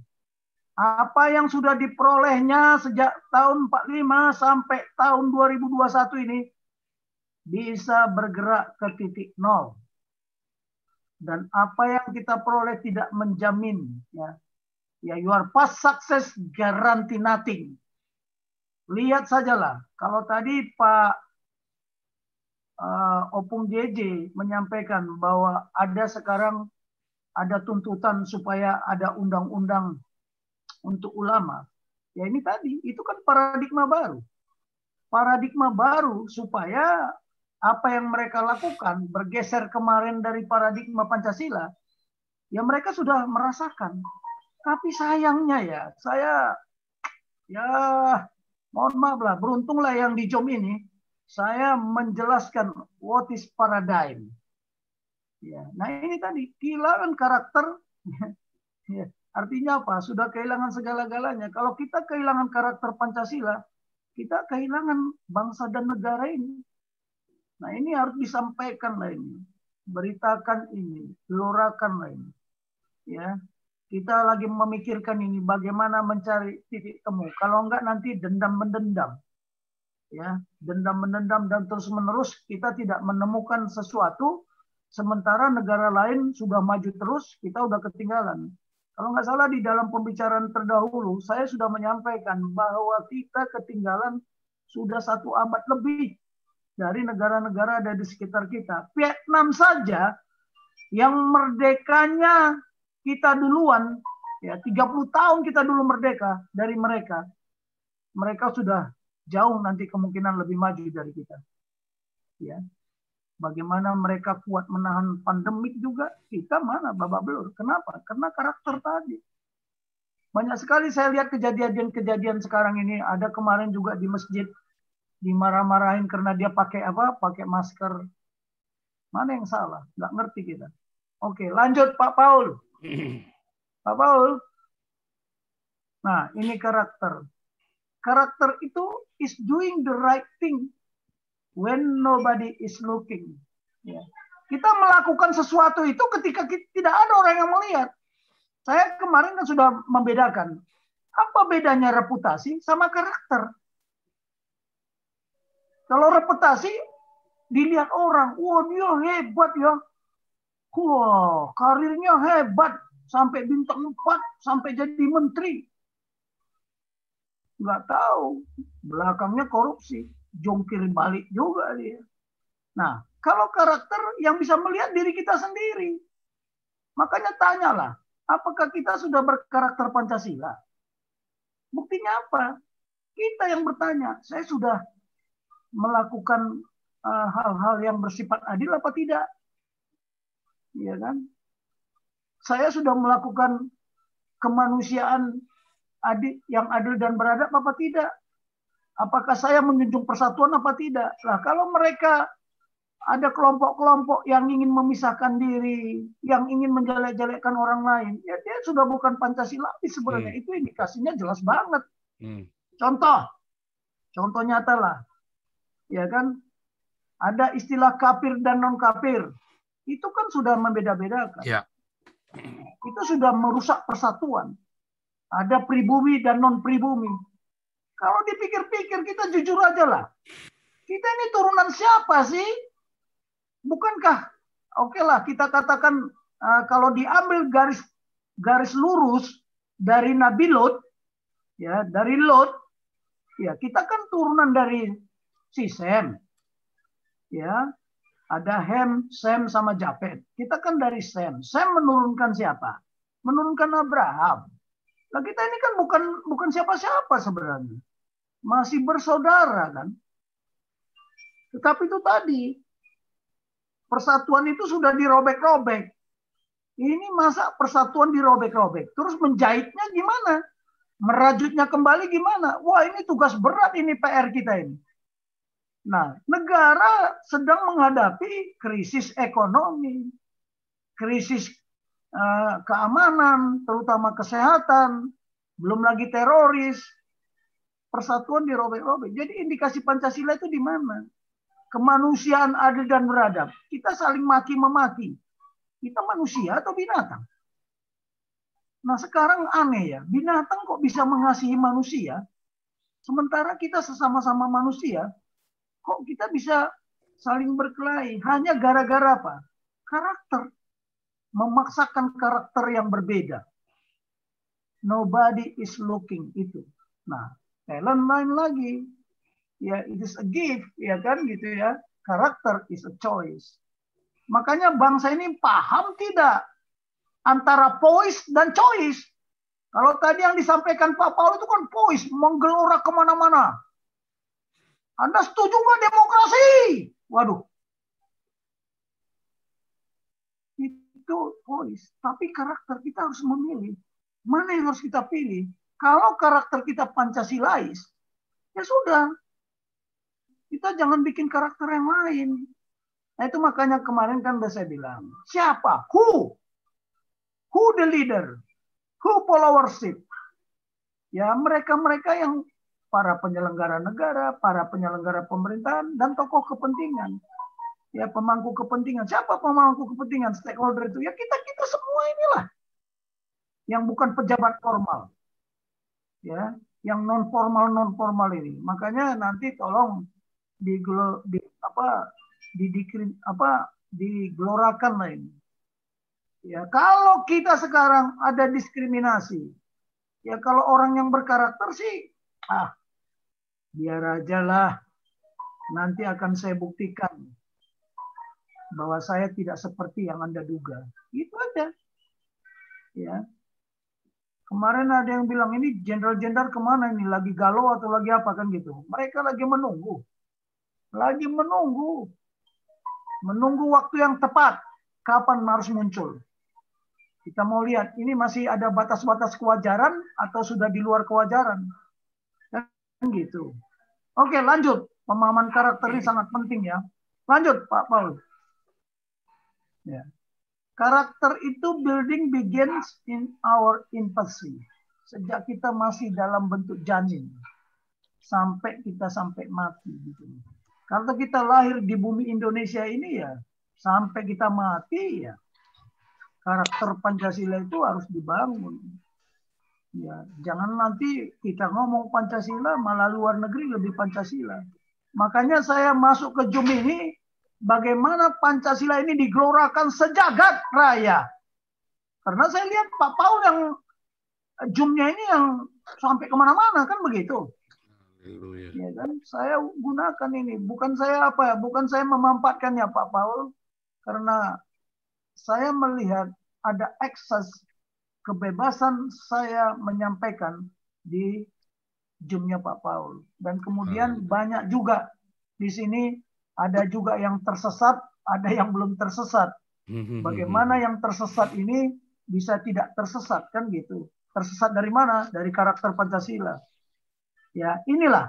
Lanjut lagi Pak Paul. Lanjut Pak Paul. Nanti silakan dibaca lah, silakan dibagi.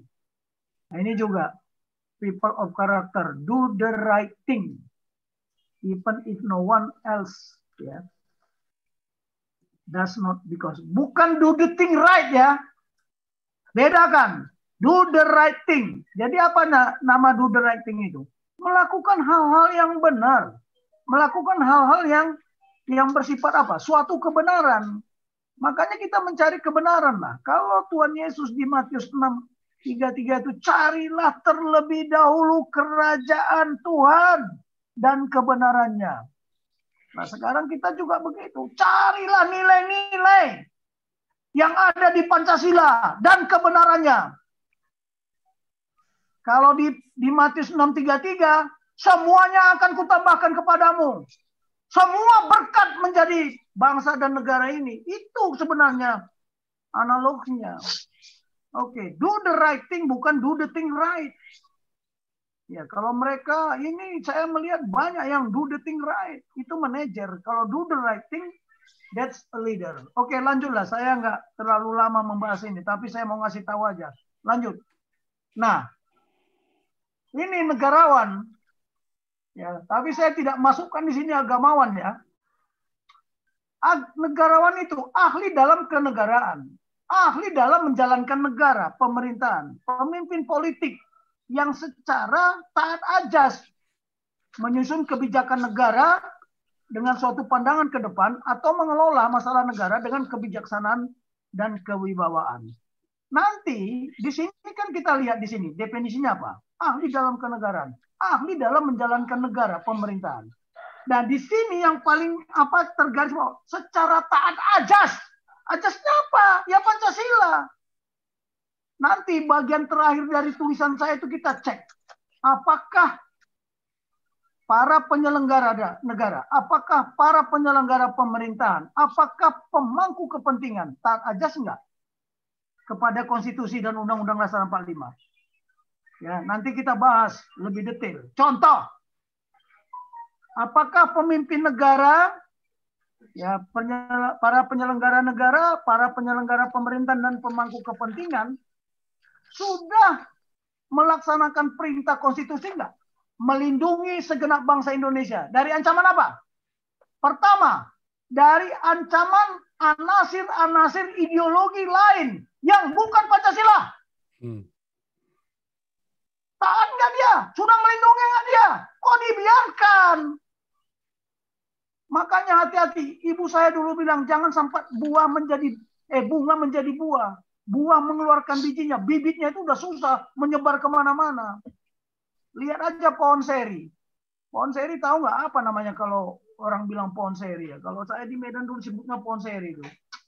Itu coba dia ditanam orang nggak? Nggak ditanam.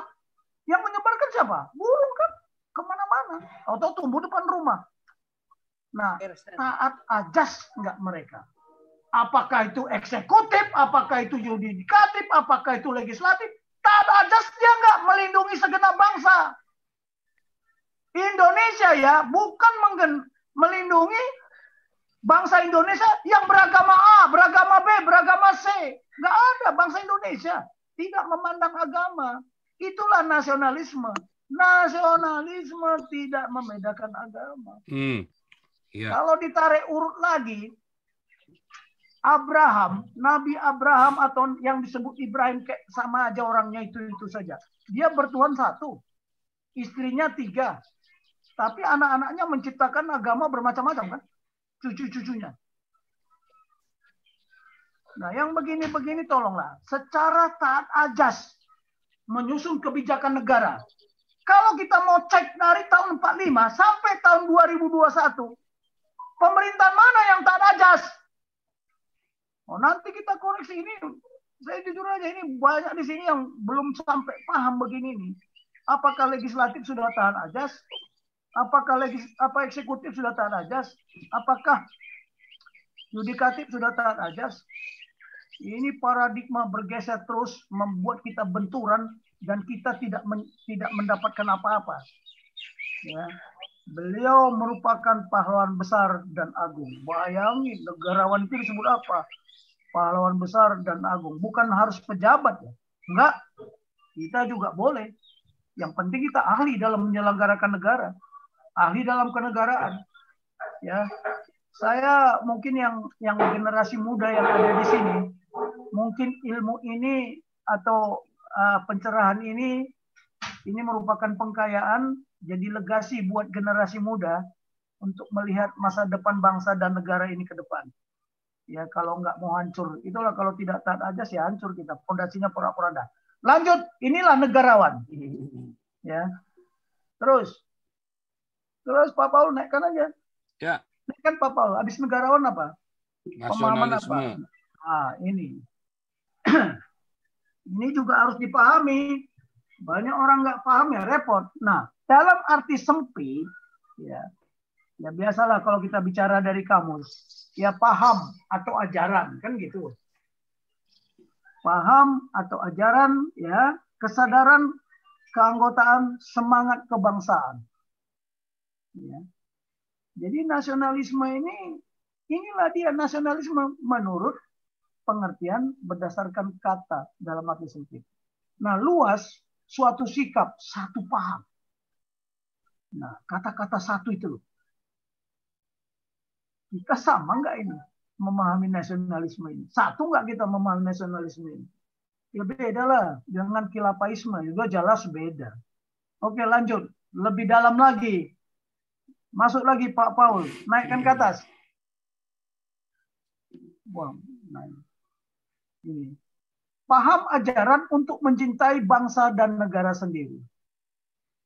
Pertanyaannya, kalau kita sudah menyatakan bahwa Pancasila itulah nasionalisme kita, ya, ya kita harus mencintai, ya, membuktikan bahwa kita cinta terhadap bangsa dan negara sendiri. Politik untuk membela pemerintahan sendiri. Ya, politik di sini bukan hanya politik part, apa apa ya, politikus atau partai, politik negara. Nah, kesadaran keanggotaan ya di dalam suatu bangsa secara potensial atau aktual bersama-sama untuk apa? Mencapai, mempertahankan, mengabadikan Identitas, integritas, kemakmuran, kekuatan bangsa itu. Identitas bangsanya apa? Bangsa yang berpancasila. Berbineka tunggal ika. Ya, unity in diversity, diversity and unity in unity. Itulah semangat kebangsaan. Saya dari kemarin menggebu-gebu. Di sinilah kekuatan kita. Kekuatan bangsa itu ada di situ. Semangat kebangsaan. Spirit of nation. Saya kira Singapura juga berpikir seperti itu. Inggris berpikir seperti itu. Australia juga berpikir seperti itu. Jerman juga seperti itu. Ya, cuman dulu Jerman dimanipulasi sama Bung Hitler itu kan. Hmm. Ya, Jerman über alles. Dia memanipulasi Jerman über alles tapi mem memanfaatkan ada di belakangnya kan yang dibilang Pak Paul itu ya. Palestina itu ya über alles ya kan. Deutschland Kalau Inggris- alles. Iya, oke lah. Kalau Inggris dia bilang apa? Hah? Rule the wave. Jadi semua punya kebanggaan. Nah kalau kita kebanggaannya apa? Khilafah. Nah, ini saya ngomong ya nggak usah pahit-pahit aja, nggak apa-apa. Kita ngomong bener kok, karena tadi kan kebenaran. Hmm. Kalau seandainya Pancasila dulu tidak di, dirumuskan oleh Pondok Padas, kita sudah mungkin nggak ada Indonesia yang dari Sabang sampai Maroko dari Miangas Pulau Rote. Kalau orang Batak merdeka, emangnya kami akan jadi miskin? Oh tidak. Ya, orang Batak itu banyak taktik katanya, pinter-pinter. Ya, hulu balang semua, semuanya raja coba. Orang Batak itu semua raja tapi nggak nggak nggak nggak berebut raja mana yang berkuasa raja mana nggak. Itulah Pancasila, menghargai sesama. Untuk apa? Menjaga persatuan. Oke, ini saya bukan ke Batak-Batakan ya. Saya Batak lahir di Ciamis kok. Baru aja bisa belajar bahasa Batak. Ya lanjut, Pak Paul. Ya. Ya. Tapi untuk menjadi provinsi Tapanuli Utara aja nggak sampai sekarang nggak pernah diwujudkan itu. Nah, sekarang nasionalisme dalam arti luas. Suatu sikap politik dari masyarakat. Lah masyarakat ini siapa? Masyarakat suatu bangsa. Bangsa ini bangsa yang mana? Arab atau apa? Yang mempunyai kesamaan budaya dan wilayah serta kesamaan cita-cita dan tujuan serta merasakan adanya kesetiaan yang mendalam terhadap bangsa itu sendiri. Masa kita lebih mencintai bangsa lain? Yang yang saya nggak nggak melihat inilah. Kalau dia memang mau membaur di sini silakan, nggak ada masalah. Tapi jangan memaksakan. Nah ini yang bahaya. Ya kan? Nah suatu paham yang menciptakan dan mempertahankan kedaulatan sebuah negara. Oh, mempertahankan kedaulatan suatu negara, eh. nation dalam apa? Mewujudkan kepentingan nasional, bukan kepentingan partai, bukan kepentingan ideologi tertentu, tidak. Kepentingan ideologi Pancasila. Ini kita baru baru pemahaman ya. Nanti aplikasinya kayak apa? Im- Implementasinya seperti apa? Ya. Bayangkan ya, saya juga ka- kaget-kaget belakangan ini. Tapi ya sudahlah, ini kenyataan. Tapi nggak apa-apa lah. Habis gelap timbullah terang. Kalau kita kembali ke jati diri bangsa yang berkarakter Pancasila. Hanya itu jawabannya, udah nggak ada lain. Ya, lanjut. Lanjut Pak Paul. Ini baru definisi ya, supaya nanti kita nggak bentrok. Nah, nasionalisme setiap bangsa dan negara, ya setiap bangsa dan negara pasti memiliki nasionalisme. Karena apa? Karena nasionalisme merupakan apa? Salah satu kekuatan yang paling kuat di dunia modern. Lihat apa yang terjadi sekarang. Pandemik inilah menjadi ujian. Ketika ada pandemik, Jepang nggak boleh orang lain masuk. Indonesia juga udah melarang sekarang dari India. Udah sibuk bandara sekarang kan. Jepang nggak boleh, tidak mau membeli barang dari Korea. Tidak mau membeli barang dari Cina. Korea juga begitu. Akhirnya apa? Kembali ke nasionalismenya kan. Nah, tapi jangan salah. Ya, bahwa nasionalisme itu ada satu doktrin tentang kebebasan, kedaulatan yang berisi apa? Rakyat harus dimerdekakan secara bebas dari paksaan ya, dari paksaan dari luar. Mereka rakyat harus menentukan tujuan sendiri. Ya bangsa ini harus menentukan tujuan sendiri. Kemarin kan saya katakan, ketika saya belajar di Akademi Militer, di Seskoat, sampai saya ke Lemanas, tujuan nasional itu berbeda yang yang apa yang saya lihat. Tujuan nasional itu apa sih? Kemarin nanti nanti kita sampaikan lah. Kita harus menjadi raja di rumah ya, menjadi raja di rumah mereka sendiri. Ya kalau kita bangsa Indonesia harus menjadi raja. Persoalannya kita sudah merdeka belum? Sudah bersatu belum? Sudah berdaulat belum? Sudah adil belum? Sudah makmur belum? Merdeka aja belum. Ya kalau masih ada diskriminasi, kalau masih ada ancam mengancam sesama anak bangsa loh. Kita udah merdeka belum? Makanya kebenaran itulah akan memerdekakanmu. Itu ada di mana itu? Saya lupa ayatnya. Cuman saya pernah dengar dari pendeta, pernah baca sepintas saja ya. Yohanes 8 ayat 32.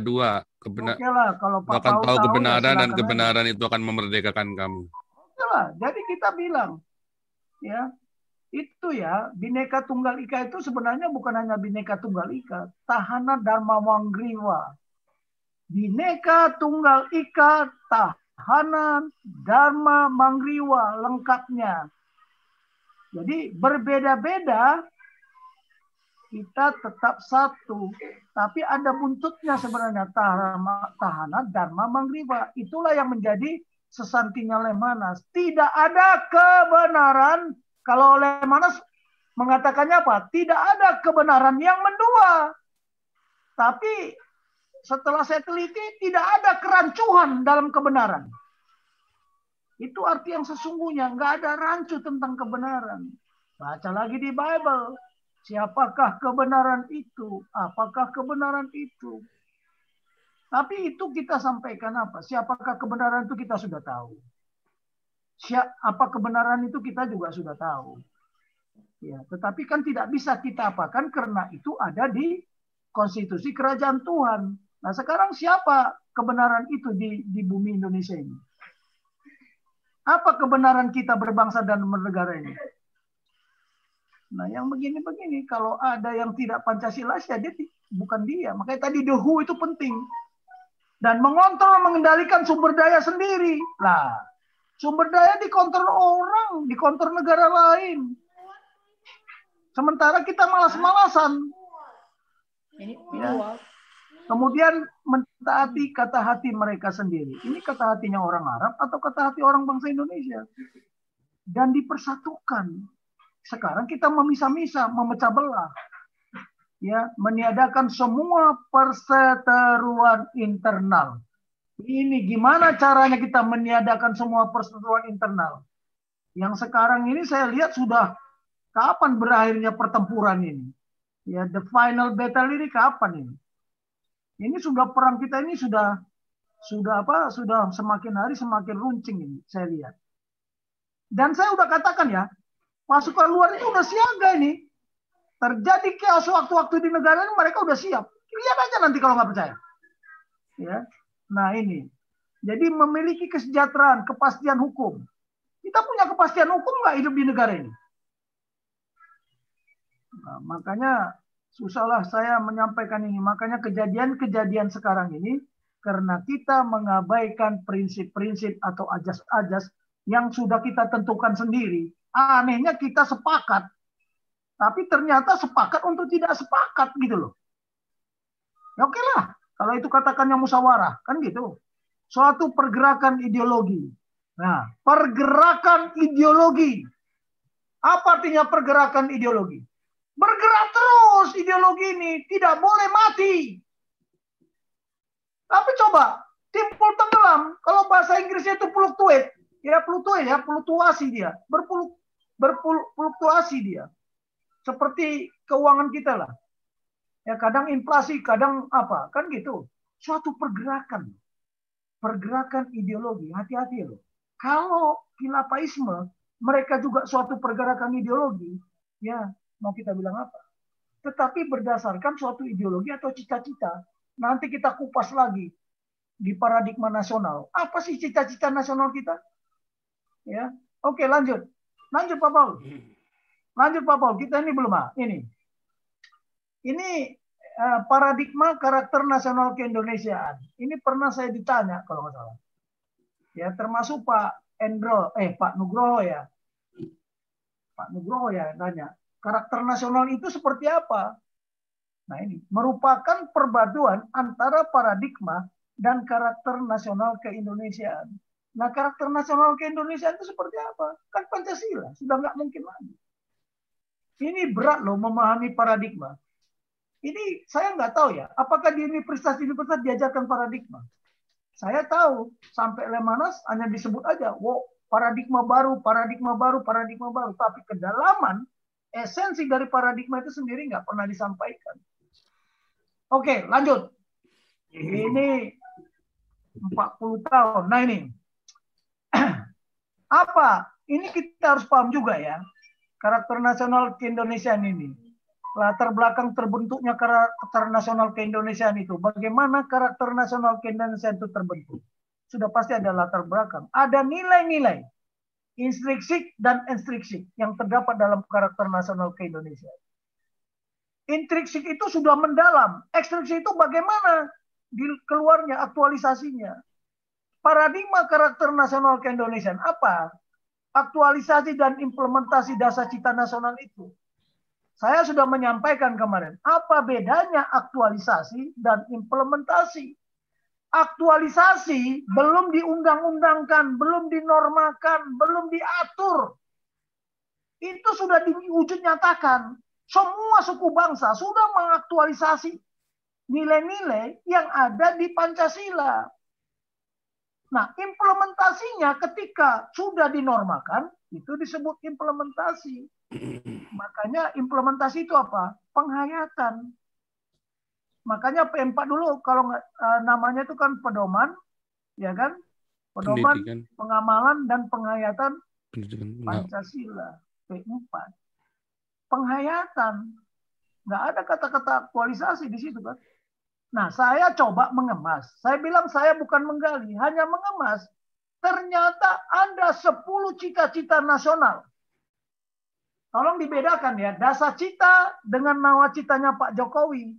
Kalau nawacitanya Pak Jokowi, itu nawacita pemerintahannya. Kalau ini tidak, dasar cita nasional yang merupakan apa? Ajas yang harus ditaati. Ada 10. Mulai kesadaran, kebangkitan nasional, bukan kebangkitan khilafah. Nah, nggak ngerti lah saya ini makin macam-macam ini. Para elit-elit ini juga nggak paham. Saya yakin namanya MA, JK itu ngerti nggak ini? Nggak ngerti dia. Saya hmm, pernah ngikuti pidato dia malah aneh-aneh. Hmm. Pemahaman masing-masing 10 paradigma nasional ini yang menjadi keindonesiaan ini kita harus pahami. Implementasi ke 10 paradigma nasional keindonesiaan tersebut dalam merumuskan strategi nasional. Nanti di akhir apa yang saya sampaikan ini, nanti saya bikin kita bikin kerangkanya. Ya, inilah yang merupakan strategi nasional. Bagaimana merumuskannya? Karena dari tahun 1945 sampai hari ini bangsa ini tidak mempunyai strategi nasional ya strategi nasional itu strategi keamanan nasional. Kalau di luar grand strategi nah grand strategi itu harus dijabarkan sampai ke level implementasi sampai ke tingkat camat. Bahkan kalau perlu sampai tingkat RT ya. Oke lanjut Pak Paul. Lanjut Pak Paul. Baru pemahaman. Ya. nah ini. Ya. Nah, latar belakang ini, keberadaan karakter nasional keindonesiaan. Hampir semua pemerintah negara dibentuk dan dibangun berdasarkan suatu ideologi dan filosofi. Ideologi itu kan kata-kata dari idea. Ya. Filosofi itu cinta akan kebenaran. Ya. Nah, kalau kita bicara ya di, di, di kitab Yohanes itu, In the beginning was word, kata.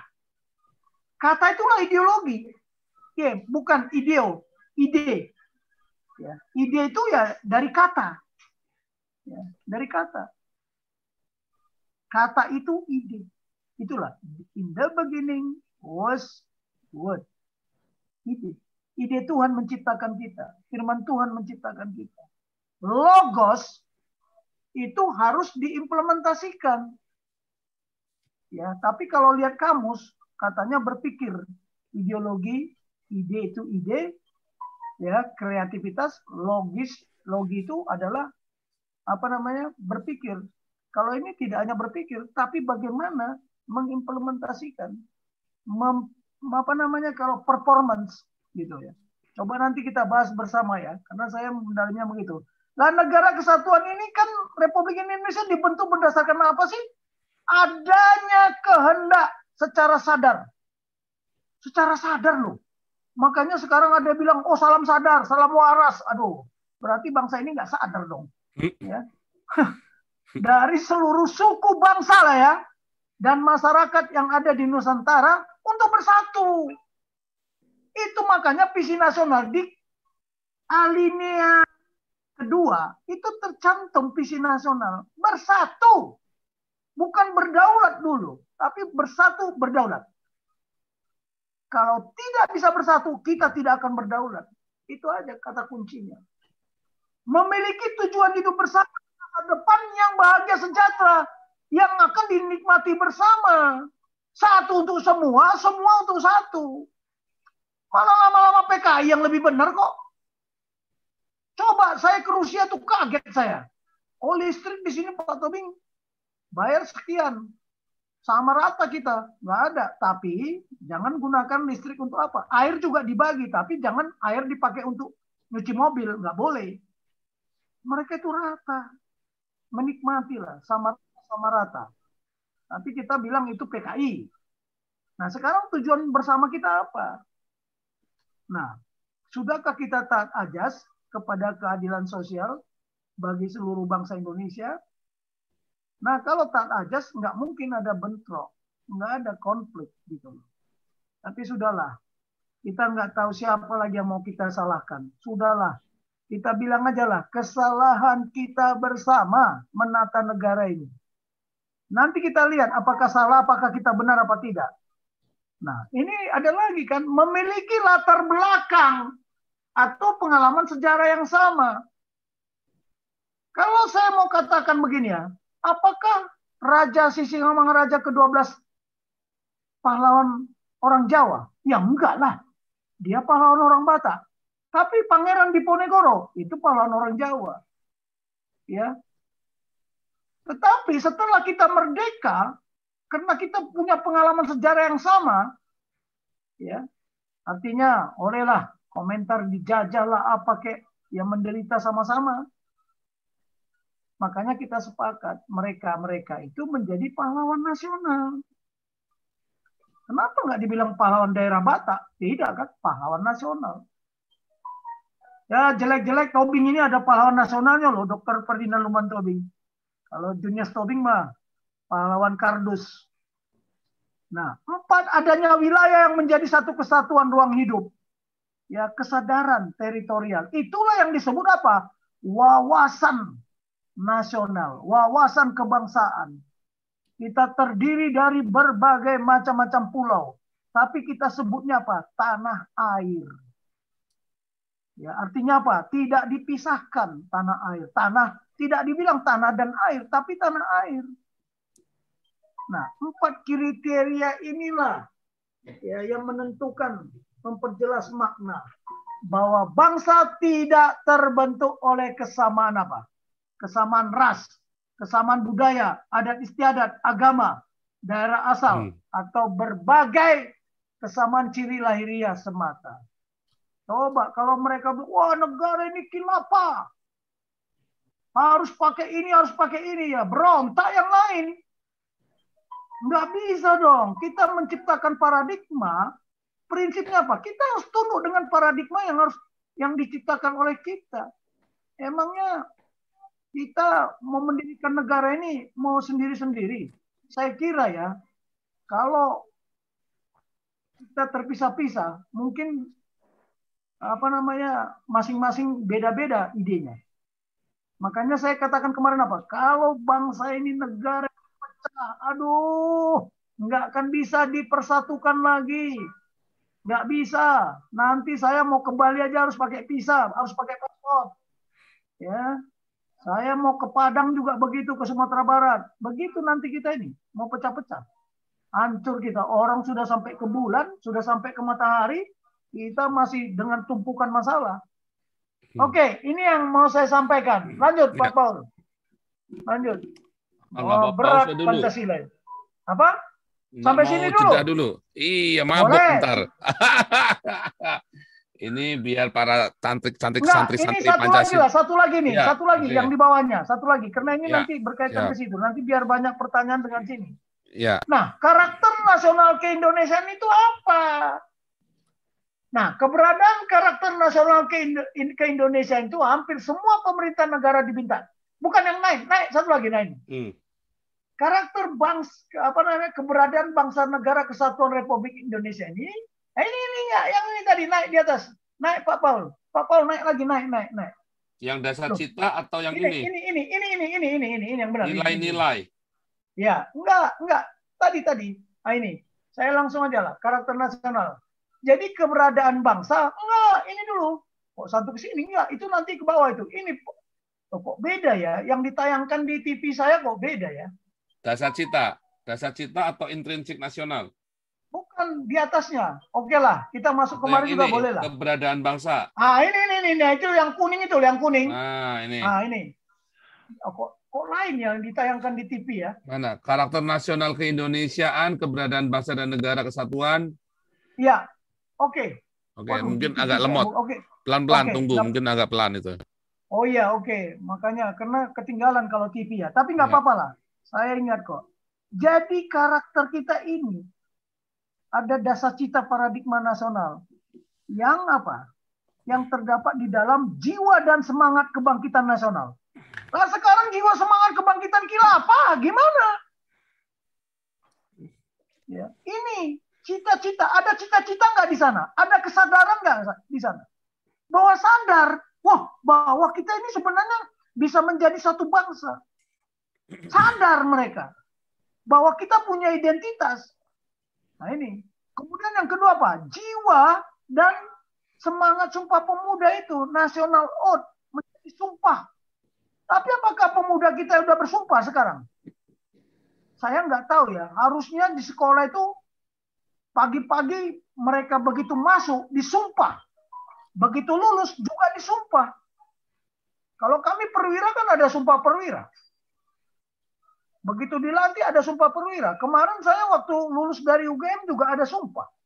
Itu baunya Pancasila semua itu.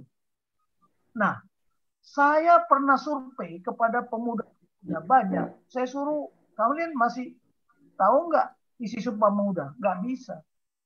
Masih tahu nggak Pancasila? Nggak tahu. Banyak yang salah.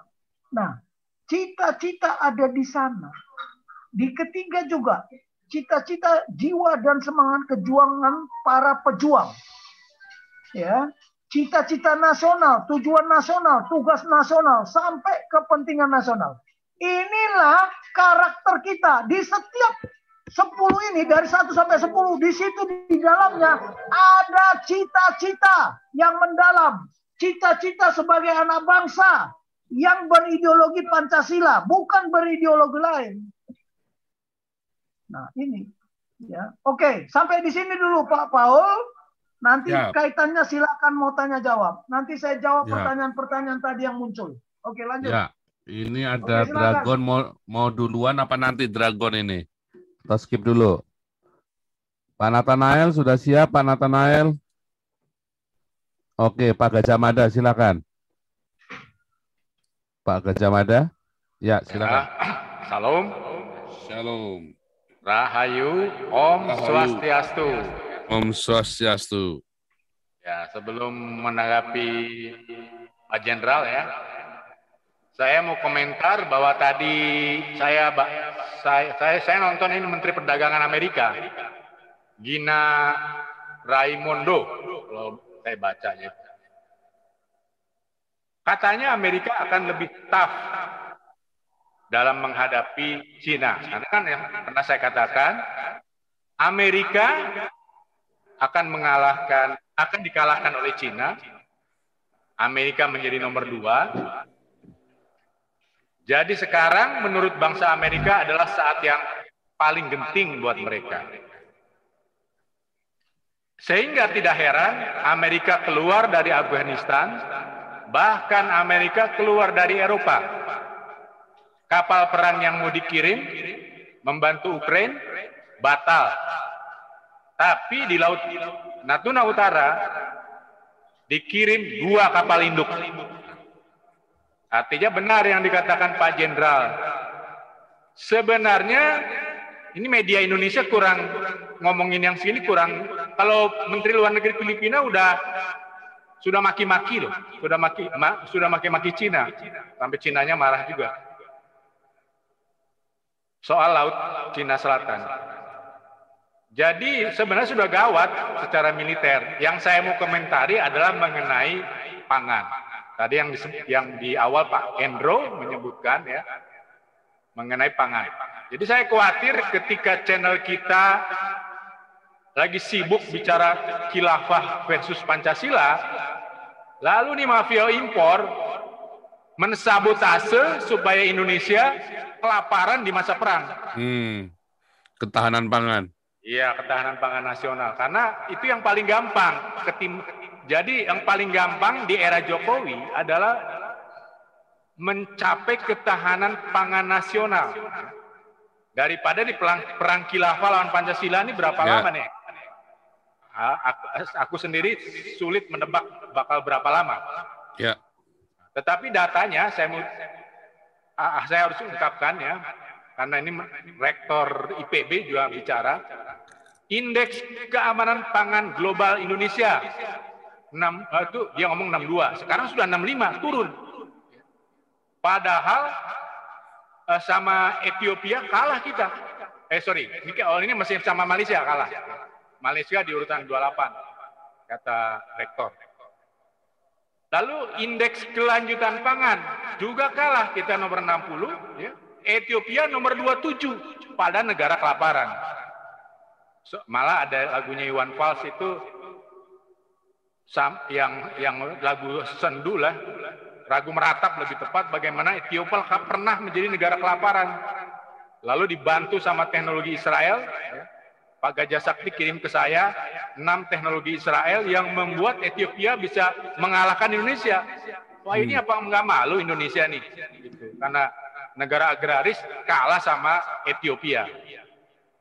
Lalu indeks kelaparan global. Nah, Indonesia juga kalah dari Filipina, Vietnam, Malaysia, dan Thailand.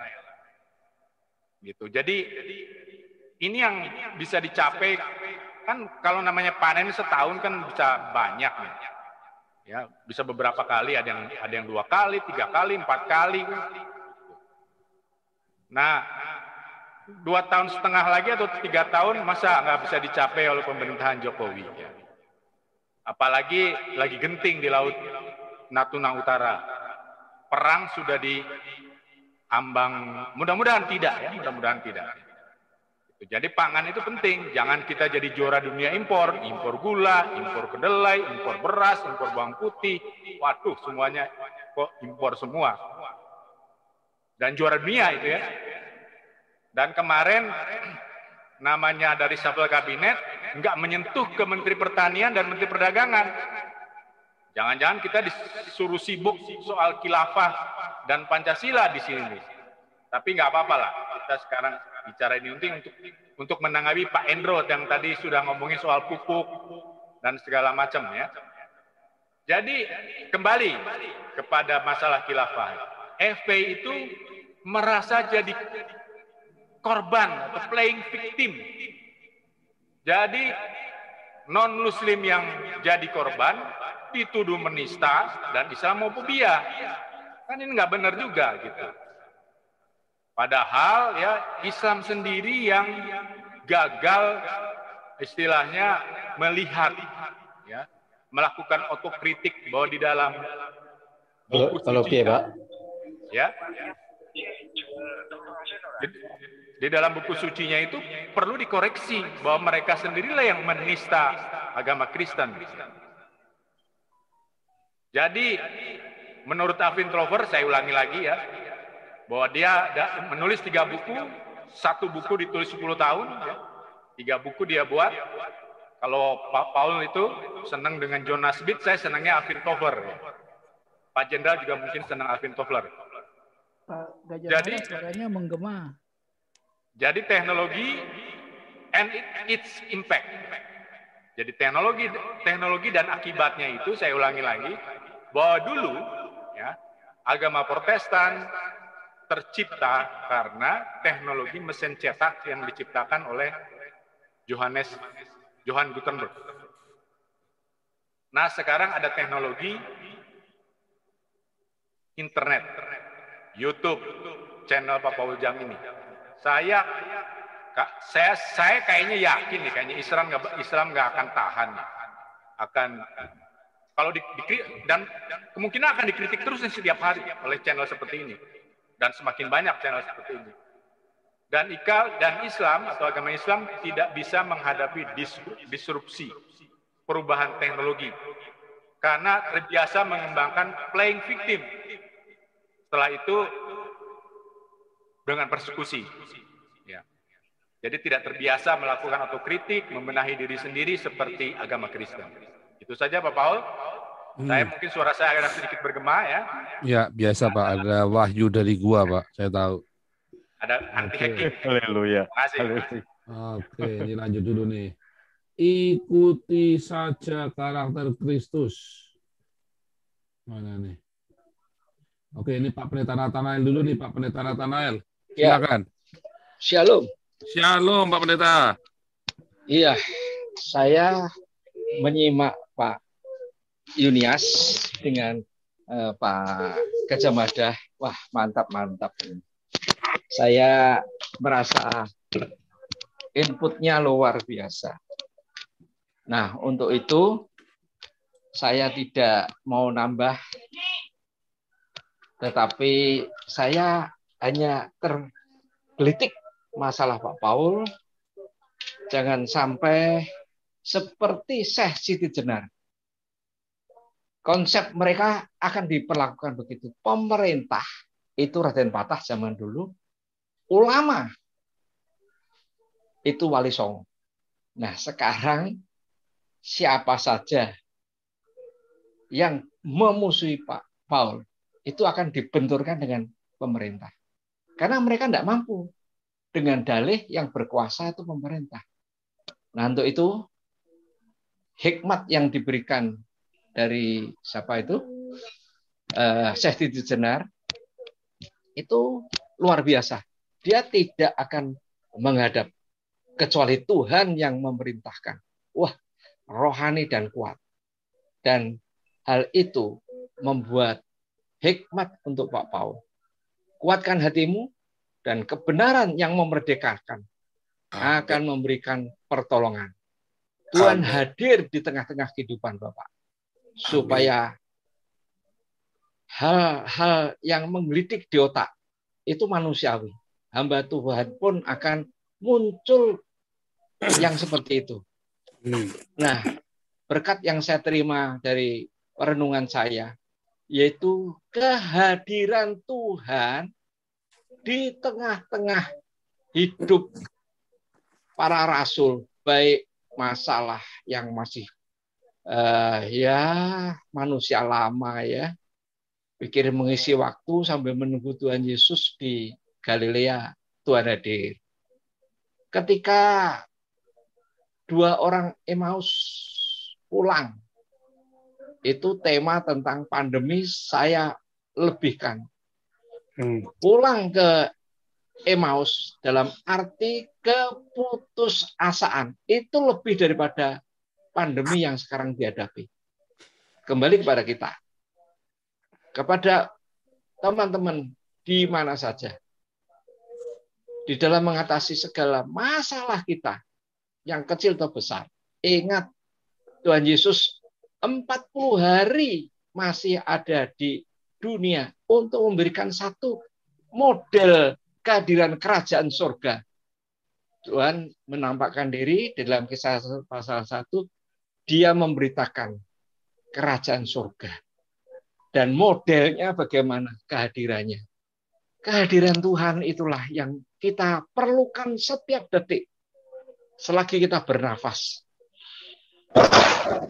Hadiran Tuhan, kehadiran Tuhan. Dia ada di tengah-tengah kita. Tuhan di dalam atau Tuhan Bapa di dalam aku, aku di dalam Bapa.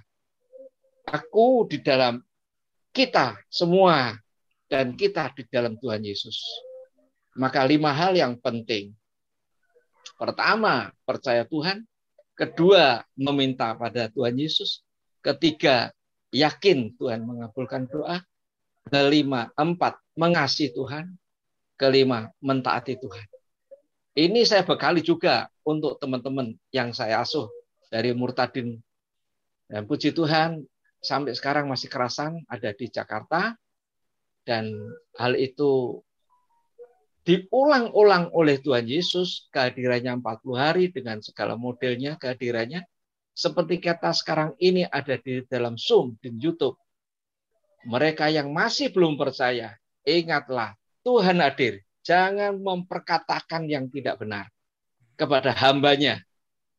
Ya, di dalam Ibrani pasal 13, jangan uh, menyentuh hamba Tuhan, nabi Tuhan. Wah, berilah hormat dua kali lipat. Kalau ada kesalahan, maklum, tapi tidak boleh kita yang jamah. Kita tidak boleh menjamah. Bayangkan itu. Kualat kalau orang Jawa bilang. Mohon kiranya apa yang saya sampaikan dan perenungan kita, Tuhan ada di tengah-tengah kita. Pandemi, lebih-lebih keputusasaan, itu yang membuat beban berat manusia. Sehingga manusia tidak ada pengharapan lagi. Tetapi sekalipun manusia tidak ada pengharapan, seperti dua orang Emmaus ini, ingatlah, Tuhan Yesus hadir. Puji Tuhan. Terima kasih. Selamat malam. Iya, luar biasa. Terima kasih encourage-nya. Lanjut ya, Pak Hendro Fideso ya, biar cepat ya. Silakan Pak Hendro dinyalakan mikrofonnya. Terima kasih Pak Paul. Ya. Shalom. Jangan lupa Paul, saya, Pak. Om Swastiastu. Ya. Ya, dan shalom buat Pak Nugroho ya. teman-teman semua. Ya, eh, begini, saya tuh menyimak sekali dengan adanya eh, tadi pelajaran dari Pak Tobing. Diulang-ulang, diulang-ulang karakter-karakter. Ingat Pak Paul, saya kalau melihat orang yang satu pertama kali saya lihat adalah karakternya. Ya kan?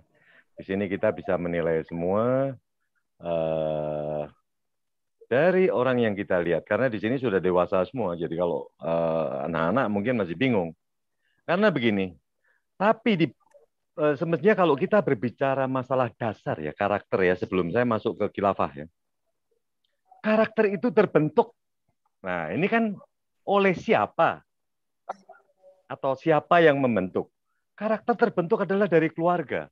Karakter di waktu kita bayi, di waktu sampai kita uh, sekolah, masih SD, SMP, itu adalah terbentuk oleh keluarga. Karakter itu dibentuk oleh keluarga. Begitu besar, dia mulai bergaul, bisa sedikit dimasukin dengan pergaulan. Tapi begitu mereka yang namanya sudah bertuhan, nah ini yang bertuhan ini, karakter yang awalnya mungkin baik, bisa baik, bisa jelek, itu bisa berubah karena bertuhan. Saya bilang, saya mau tidak mau bilang agama deh, bertuhan aja deh, biar bagus deh. Atau kalau mau dibilang beragama, silahkan. Agama itu merubah karakter. Tidak hanya Islam saja, saya bilang. Kristen juga merubah merubah karakter. Karena apa? Kita lihat aja, kalau kan dia karakternya begitu dia bagus nih dari kecil nih.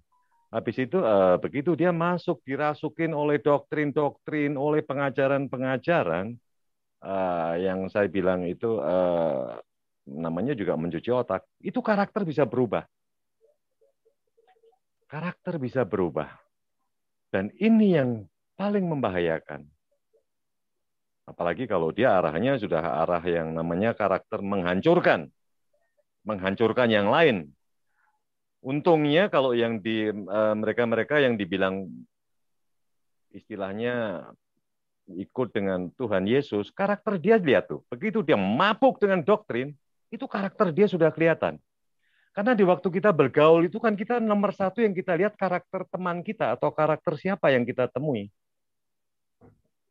Karena apa? Di situ kita bisa menyesuaikan diri dengan mereka. Itu kalau buat mereka-mereka yang sudah berpengalaman, makan asam garam di dalam pergaulan. Karena manusia itu adalah manusia yang uh, tetap hidup bersosialisasi. Tapi yang namanya membahayakan ini adalah begitu karakter itu dirubah oleh yang namanya doktrin, namanya agama, itu yang paling berbahaya. Dan selalu uh, saya berbicara di sini bahwa karakter kita, kalau Pak Tobing berbicara, karakter kita adalah uh, yang diinginkan oleh seluruh rakyat Indonesia adalah karakter berpancasila. Bagaimana kita bisa mengarahkan karakter itu supaya kita ini bisa berpancasila atau mengikuti yang namanya ideologi Pancasila? Ini yang satu pertanyaan kan. Kita terbentuk dengan adanya seperti tontonan atau seperti pelajaran yang Pak Tobing berikan. Kita akan sedikit dirubah buat mereka-mereka yang belum nasionalis atau mereka belum karakter mempunyai karakter yang kuat untuk membela negara, membela NKRI. Ini sekarang tempatnya semua diberi pelajaran. Oke, buat rekan-rekan semua, jadi uh, tetap diulang lagi. Tadi Pak Tobing juga bilang, saya kemarin juga bilang bahwa nasionalis tidak mengenal agama. Anda agama apa saja, Anda bersatu di dalam nasionalis, nasionalisme. Dan itu akan meruntuhkan yang namanya Eh, paham khilafah atau radikalisme. Karena apa? Kita berbicara lagi bahwa mereka yang eh, yang namanya sudah terdoktrin oleh paham radikalisme itu ada 21 juta. Kalau kita berdiri kita eh, hitung sendiri, oh sepertinya besar sekali, 21 juta. Tapi kalau di sini kita compare, kita perbandingkan dengan uh, pemilih waktu uh, pemilihan presiden 2019, ada 192 juta pemilih, berarti 18 sampai tua. Mulai dari mereka dapat KTP 17 lebih ya. Nah, ini kan yang kalau dibandingkan dengan yang 21 juta dibandingkan 170 juta, ini kan jadi eh, dia cuma berapa persen? Ya kan? Uh, Oke, okay, 10 persen lebih. Lah, di sinilah saatnya. Pelajaran dari Pak Tobing ini membuat kita ini menjadi nasionalis, kita bisa mengikis atau kita menyelamatkan anak-anak bangsa ini yang sudah terdoktrin atau mereka sudah dicuci otak dengan yang namanya radikalisme. Supaya apa? Kita samakan frekuensi kita di dalam jiwa kenasionalis. Supaya apa? Supaya pemerintah kita ini tidak terlalu berat bekerjanya. Yang diurusin agama lagi. Yang diurusin radikalisme lagi. Belum apa-apa PKS sudah mengajukan mengajukan ke DPR bahwa dia minta undang-undang perlindungan ulama. Aduh, mengapa minta perlindungan? Dia mayoritas, kenapa minta dilindungi? Inilah dia membuat ricuh. Akibatnya apa? DPR ini berpikir lagi. Tapi saya yakin dengan eh, koalisi eh, yang dibentuk oleh Pak Jokowi bahwa Pak Jokowi dengan koalisi di eh, DPR itu cukup mantap. Undang-undang itu nggak penting itu, nggak penting. Kalau dia mau istilahnya uh, equal, sama dong, semua dong. Tidak hanya ulama yang ada pendeta, ada biksu, ada siapa. Itu yang dilindungi. Namanya bukan egois. Inilah yang namanya kekuasaan. Di satu sisi dia uh, bermain apa namanya flying victim. Di satu sisi dia menunjukkan bahwa dia mayoritas. Ini kan salah kaprah. Sontoloyo itu namanya. Ya kan? Coba kalau sekarang yang tadi saya bilang Pak Paul, eh, anggota FPI haruslah harusnya semestinya diharus disamakan dengan mereka-mereka PKI. Ini yang paling membahayakan. Karena doktrin ini turun temurun loh. Bukan hanya satu generasi, dia generasi bisa generasi berikutnya, generasi berikutnya. Ini yang membahayakan. Makanya contoh soal dengan uh, di Mesir. Mesir begitu pembubaran HTI, itu ada 586 itu yang separuhnya dihukum mati. separuhnya dihukum ratusan tahun. Itu baru mau tegas. Mesir langsung tenang, cep. Yang namanya radikalis radikalis di Mesir langsung tenang. Tapi Indonesia dibubarkan, tapi di bawahnya api masih ini dimatikan atasnya, di api sekam ini masih membara. Ini yang paling bahaya. Memang di sini eh, Pak Jokowi berpikir keras.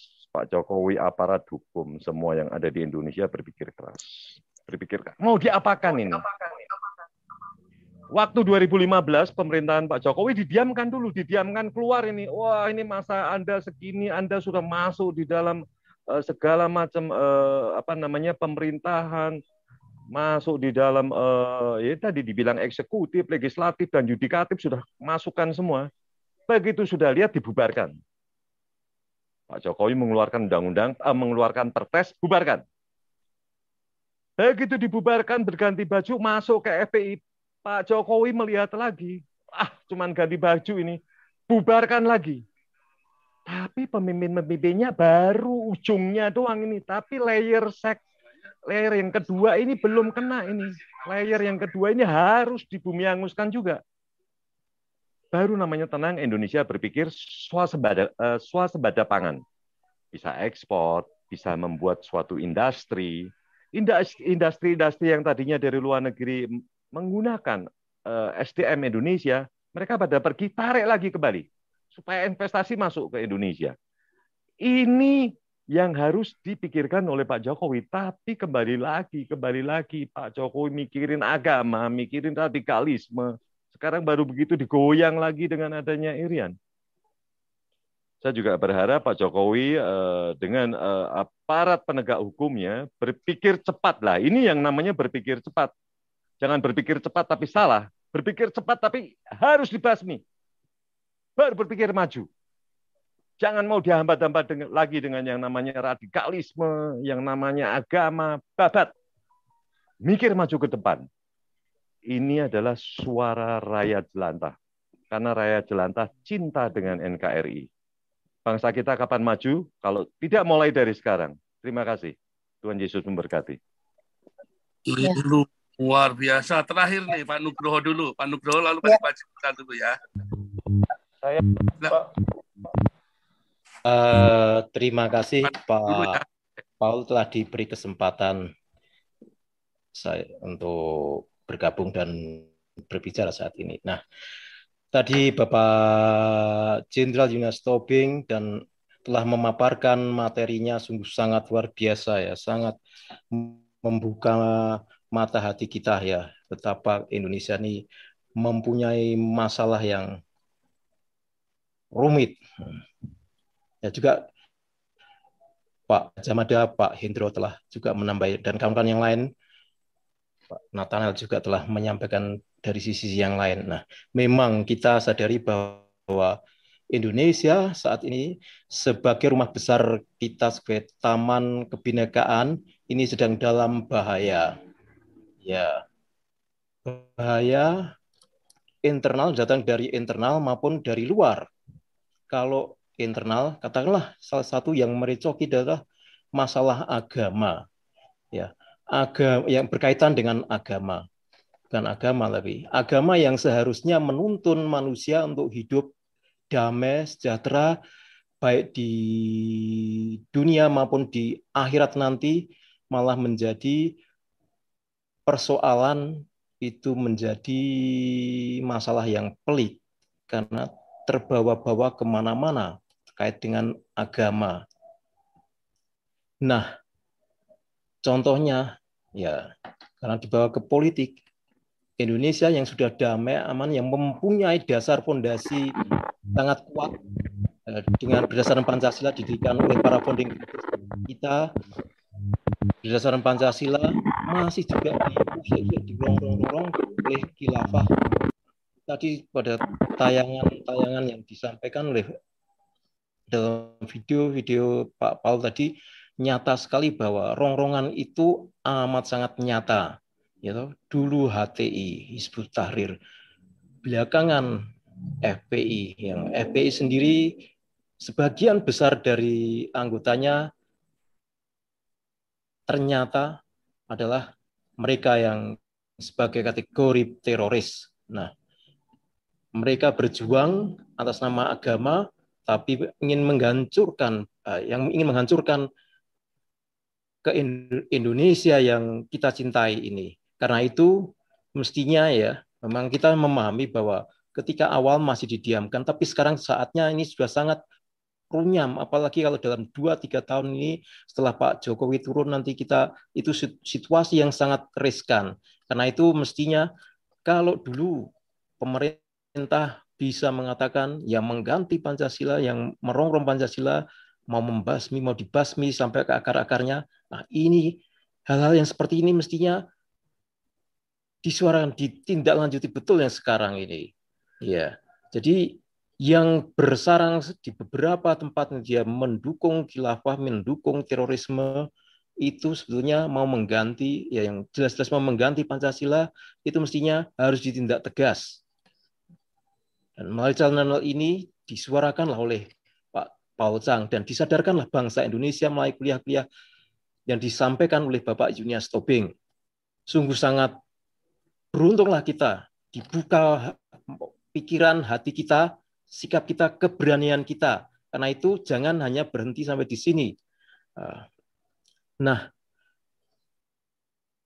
mestinya dari pemerintah juga bertindak lebih lanjut.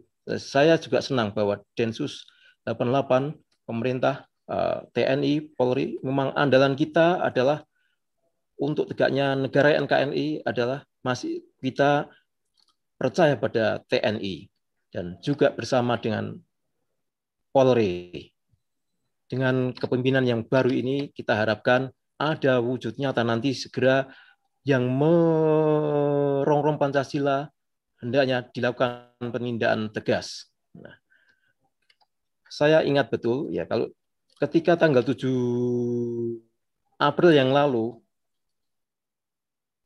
Gajah Mada memaparkan materinya ketika saat itu menyampaikan masalah syariah ekonomi syariah dan juga menyinggung tentang Laut Cina Selatan. Saya juga sampai pada satu eh, apa yang tadi disampaikan oleh Pak Kejamada, kondisi saat ini itu sangat riskan bagi Indonesia. Selain di dalam negeri ada rongrongan seperti itu, sementara pemerintah tidak didukung bulat oleh ASN maupun aparat-aparat pejabat-pejabat yang sekarang menjabat karena ternyata banyak yang pro khilafah, ideologi khilafah. Nah, nah, tapi juga ada ancaman dari luar terkait dengan uh, peristiwa atau masalah Laut Cina Selatan. Tadi Pak Kejamada sudah sangat hmm, jelas tegas kita ya jangan sampai ketika kalau itu nanti terjadi konflik dan sampai kelebaan di dalam karena rakyat tidak bisa makan karena masalah pangan kita sangat riskan. Ya dengan ratusan 270-an juta manusia harus diberi pangan sementara harus disediakan pangan sementara. Masalah pangan kita sangat runyam riskan ya bisa jadi ini menjadi salah satu titik lemah untuk menggoyang Pak Jokowi melalui masalah pangan bisa jadi nanti hal ini jadi titik lemah. Karena itu apa pun kondisinya, ya pangan harus masalah pangan harus diperhatikan agar tidak menjadi persoalan runyam. Karena rakyat harus bisa menjadi pangan, harus tersedia pangan untuk rakyat. Nah, karena itu ya, berbagai hal masalah tanah oh ya masalah tanah produktif harus dibudi setiap jengkal tanah yang ada harus dibudidayakan. Masalah tanah produktif jangan dialih fungsikan untuk hal, hal yang lain. Misalnya yang sudah beririgasi tenis, jangan dialih fungsikan untuk kepentingan-kepentingan lain lebih mendesak masalah pangan. Tanah di Jawa berbeda dengan tanah di luar. Ya, tanah yang Jawa yang lebih subur tidak selalu bisa tergantikan oleh tanah di Kalimantan di tempat lain. Jadi masalah pangan jadi masalah Nah, juga ini, saya setuju tadi dengan masalah pupuk. Pupuk jangan tergantung oleh produk dari pabrik pupuk kimiawi. Kita harus berusaha untuk dalam rangka menopang pangan harus ditopang oleh adanya pupuk karya bangsa sendiri, maksudnya pupuk karya petani-petani bisa membuat pupuk yang sangat bagus, pupuk organik. Nah, saya belajar dari seorang penemu Kembali ke bakteri topik, purba. Pak. Oh iya, ini karena terkait dengan masalah. Banyak yang ngantri. Oke, oke, ini tadi saja itu saja masalah kekhalifahan harus ditangani dengan serius dan dilakukan tindak lanjut. Dan satu lagi masalah karakter bangsa memang harus menjadi salah satu titik berat kita. Itu saja. Oke. Nanti yang lain masalah pangan memang Ya. harus juga mendapat perhatian. Ya, Nah, Oke, saya bisa bagi negara membuat Ah, pupuk secara Sudah, Pak. Sudah cocok. Cukup, Ya, Pak. terima kasih. ya. Oke. Cukup Pak, cukup Pak. Oke, kita lanjut dulu. Satu lagi ya yang yang Ya. yang ya. Dong, aku. Eh, siapa nih? Aku. Saya. Sebentar, sebentar.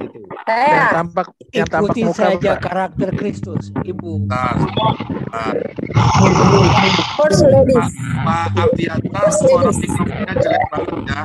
Ardianta suara mikrofonnya jelek banget loh, bagus banget. Sakit sekali. First ladies. Ya, oke. Ah. Kita ikuti saja karakter Kristus ini. Oke Pak, oke udah. Oke. Ikuti saja karakter Terima Kristus. kasih. Kan, Ya, Siap, ikuti karakter Kristus. Shalom Indonesia. shalom. Shalom semuanya yang ada di grup ini. Om Swastiastu. Om Swastiastu. Nama budaya. Shalom kebajikan. Assalamualaikum buat Indonesia mayoritas. Saya rakyat jelata di Indonesia itu. Tapi saya ini adalah anak raja. Saya ahli waris kerajaan sorga, yaitu Tuhan saya yang memberikan keselamatan juru selamat yang kekal. Wahai negara Indonesia, wahai engkau Pancasila, wahai engkau pejuang-pejuang bendera merah putih, wahai engkau semua warga negara Indonesia, bangkitlah Indonesia tetap maju. Bukan mempunyai karakter yang menjadi penjajah Langsungannya aja, Bu. yang penuh dengan penindasan. Kalau engkau mau menjadi karakter satu agama, itu salah alamat, bos. Indonesia ini Pancasila. Kita itu beraneka ragam, berbineka tunggal eka. Kita itu adalah keluarga. Keluarga yang mempunyai macam-macam karakter. Ada karakter pendiam, ada karakter yang benar-benar ingin cepat marah. Tapi kembali semuanya itu adalah keluarga kita sebenarnya Indonesia ini sudah diberikan kasih oleh Tuhan. Siap. Kasih oleh Tuhan kenapa? Karena Indonesia adalah negara agraris. Negara yang mempunyai sumber alamnya yang luar biasa. Negara yang mempunyai sumber daya manusianya yang luar biasa. Tapi kembali kepada kepentingan. Kembali kepada keegoan. Kembali kepada keserakahan. Hai engkau, siapa pun, kita semua termasuk saya. Kalau kita pun mempunyai seluruh isi dunia ini, tapi engkau kalau tidak selamat, untuk apa kekayaanmu itu, hai? Hidup ini adalah neraka dan surga. Mana yang pilih? Kamu mau masuk neraka? Lebar jalan itu memang. Kamu mau masuk surga? Sempit jalan itu. Kita ini sedang bertanding. Bertanding apa? Bertanding untuk mencari kedamaian, bertanding untuk mencari kebenaran, bertanding untuk mencari jalan yang lurus. Apa itu jalan yang lurus? Kita ikuti Sang Pencipta. Dunia ini ada karena Sang Pencipta. Indonesia ini ada karena Sang Pencipta. Topik Kenapa aja Bu, kembali Bu. Jangan terlalu banyak. Oke, topik kita adalah kita berbangsa dan bernasionalis. Saya sepakat dengan Bapak Jenderal, Pak Tobing. Oke, dari semua pemerintah tes kebangsaan kembali. Dari ring satu pun kalau perlu, ring dua, ring tiga, sampai tingkat RT. Sekalipun, ya, saya mau kasih kesaksian. Saya di depan rumah saya banyak anak-anak bermain. Begitu bandelnya mereka kata-kata yang benar-benar tidak di sebenarnya tidak didapat dari sekolah. Kata-kata kotor, kasar. Kembali kepada pedoman berbangsa dan bernasionalis. Apa yang menjadi pedomannya? Anak-anak itu bisa mengatakan kata-kata kotor, kata-kata hal yang bukan nasionalis, saya tes mereka, eh kalian ini orang Indonesia apa bukan? Coba kalian berdiri bersih di sini. Kalian nyanyi Indonesia Raya semua. Kalian hafal tidak? Dari tes dari yang kelas eh, SD sampai tingkat SMA saya coba tes mereka. Mereka sambil main-main, tapi tidak ada yang hafal semua. Sedih saya ngelihat. Ke mana guru-guru itu? Hai, hai guru-guru apa yang ditanamkan oleh di sekolah-sekolah itu. Kenapa mereka tidak mengerti? Pancasila itu tidak hafal. Di mana nasionalisnya? Bagaimana mereka di masa sekolah mereka bisa mengeluarkan kata-kata yang menghujat? Ya, itu aja. Saya hanya memberikan bahwa kalau engkau mau menjadi pemimpin agama di satu negara, salah alamat, bos. Pergi ke tanah Arab mungkin setuju, karena di sana lebih banyak memang yang bukan macam-macam agama. Di situ kebanyakan mayoritas memang Muslim. Kita ini kita ini adalah bineka, Bagaimana di dalam berbeda tetapi tetap satu. Satu itu apa? Pancasila. Pancasila apa? Itu apa? Point, Merah Bu, to the putih. point. To the point saya adalah bahwa janganlah terlalu ngoyo untuk menggoncang Indonesia. Tidak bisa. Saya anak negarawan. Bapak saya sudah mengamankan Indonesia ini dari segala jajahan pada zaman dulu. Saya tidak sepakat untuk negara ini dijajah oleh negara sendiri. Kalau kalian masih terus, saya tidak setuju. Makanya saya, ayo kita gandeng tangan. Kita uh, kita uh, perangi itu yang namanya teroris. Hmm. Kita perangi itu yang namanya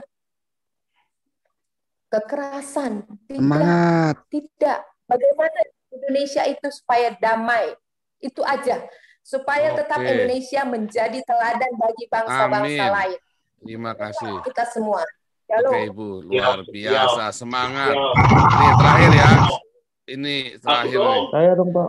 Ini, Saya dong, ini Pak. Pak Ar- Pak Ardiansa bangun nih, Pak Ardiansa bangun.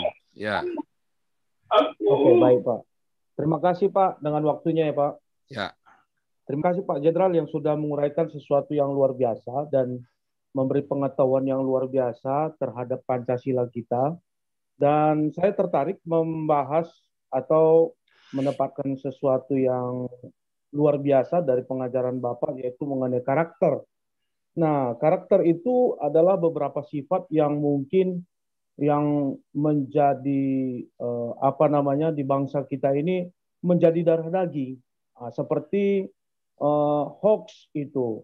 Nah, hoax itu kan sering di diumbar-umbar oleh eh, orang-orang yang tak bertanggung jawab membuat sesuatu hoax untuk eh, mendapatkan untung lewat penipuan yang sekarang itu udah udah ke mana-mana itu berita ya kan tentang 212 Maret itu ya ya itu hoax yang ditebar, ya yang diberitakan untuk mendapatkan untung, untuk mendapatkan ini, bahkan eh, hoax ini ada yang sistematis dibuat supaya mereka mendapatkan keuntungan lewat penipuan mereka, gitu. Jadi itu yang pertama, dan itu udah menjadi karakter mereka. Nah, yang kedua itu mistis. Nah, di negara kita ini mistis itu adalah sesuatu yang luar biasa. Ininya yang kemarin yang di Depok itu babi ngepet lah ini, itu nakut-nakutin supaya dia te- mau, mau dia tenar, mau dia ini. Ya, itu salah satu eh, ya kalau Pak Paul bilang itu ya itu kurang ajar memang ya untuk hal-hal yang kayak gitu. Jadi ini sering sekali nakut-nakutin Hmm. bangsa kita ini. Masyarakat itu Babi ngepet itu bisnis pak, bisnis itu. Ya, iya, maksud saya maksud saya dibuat mistis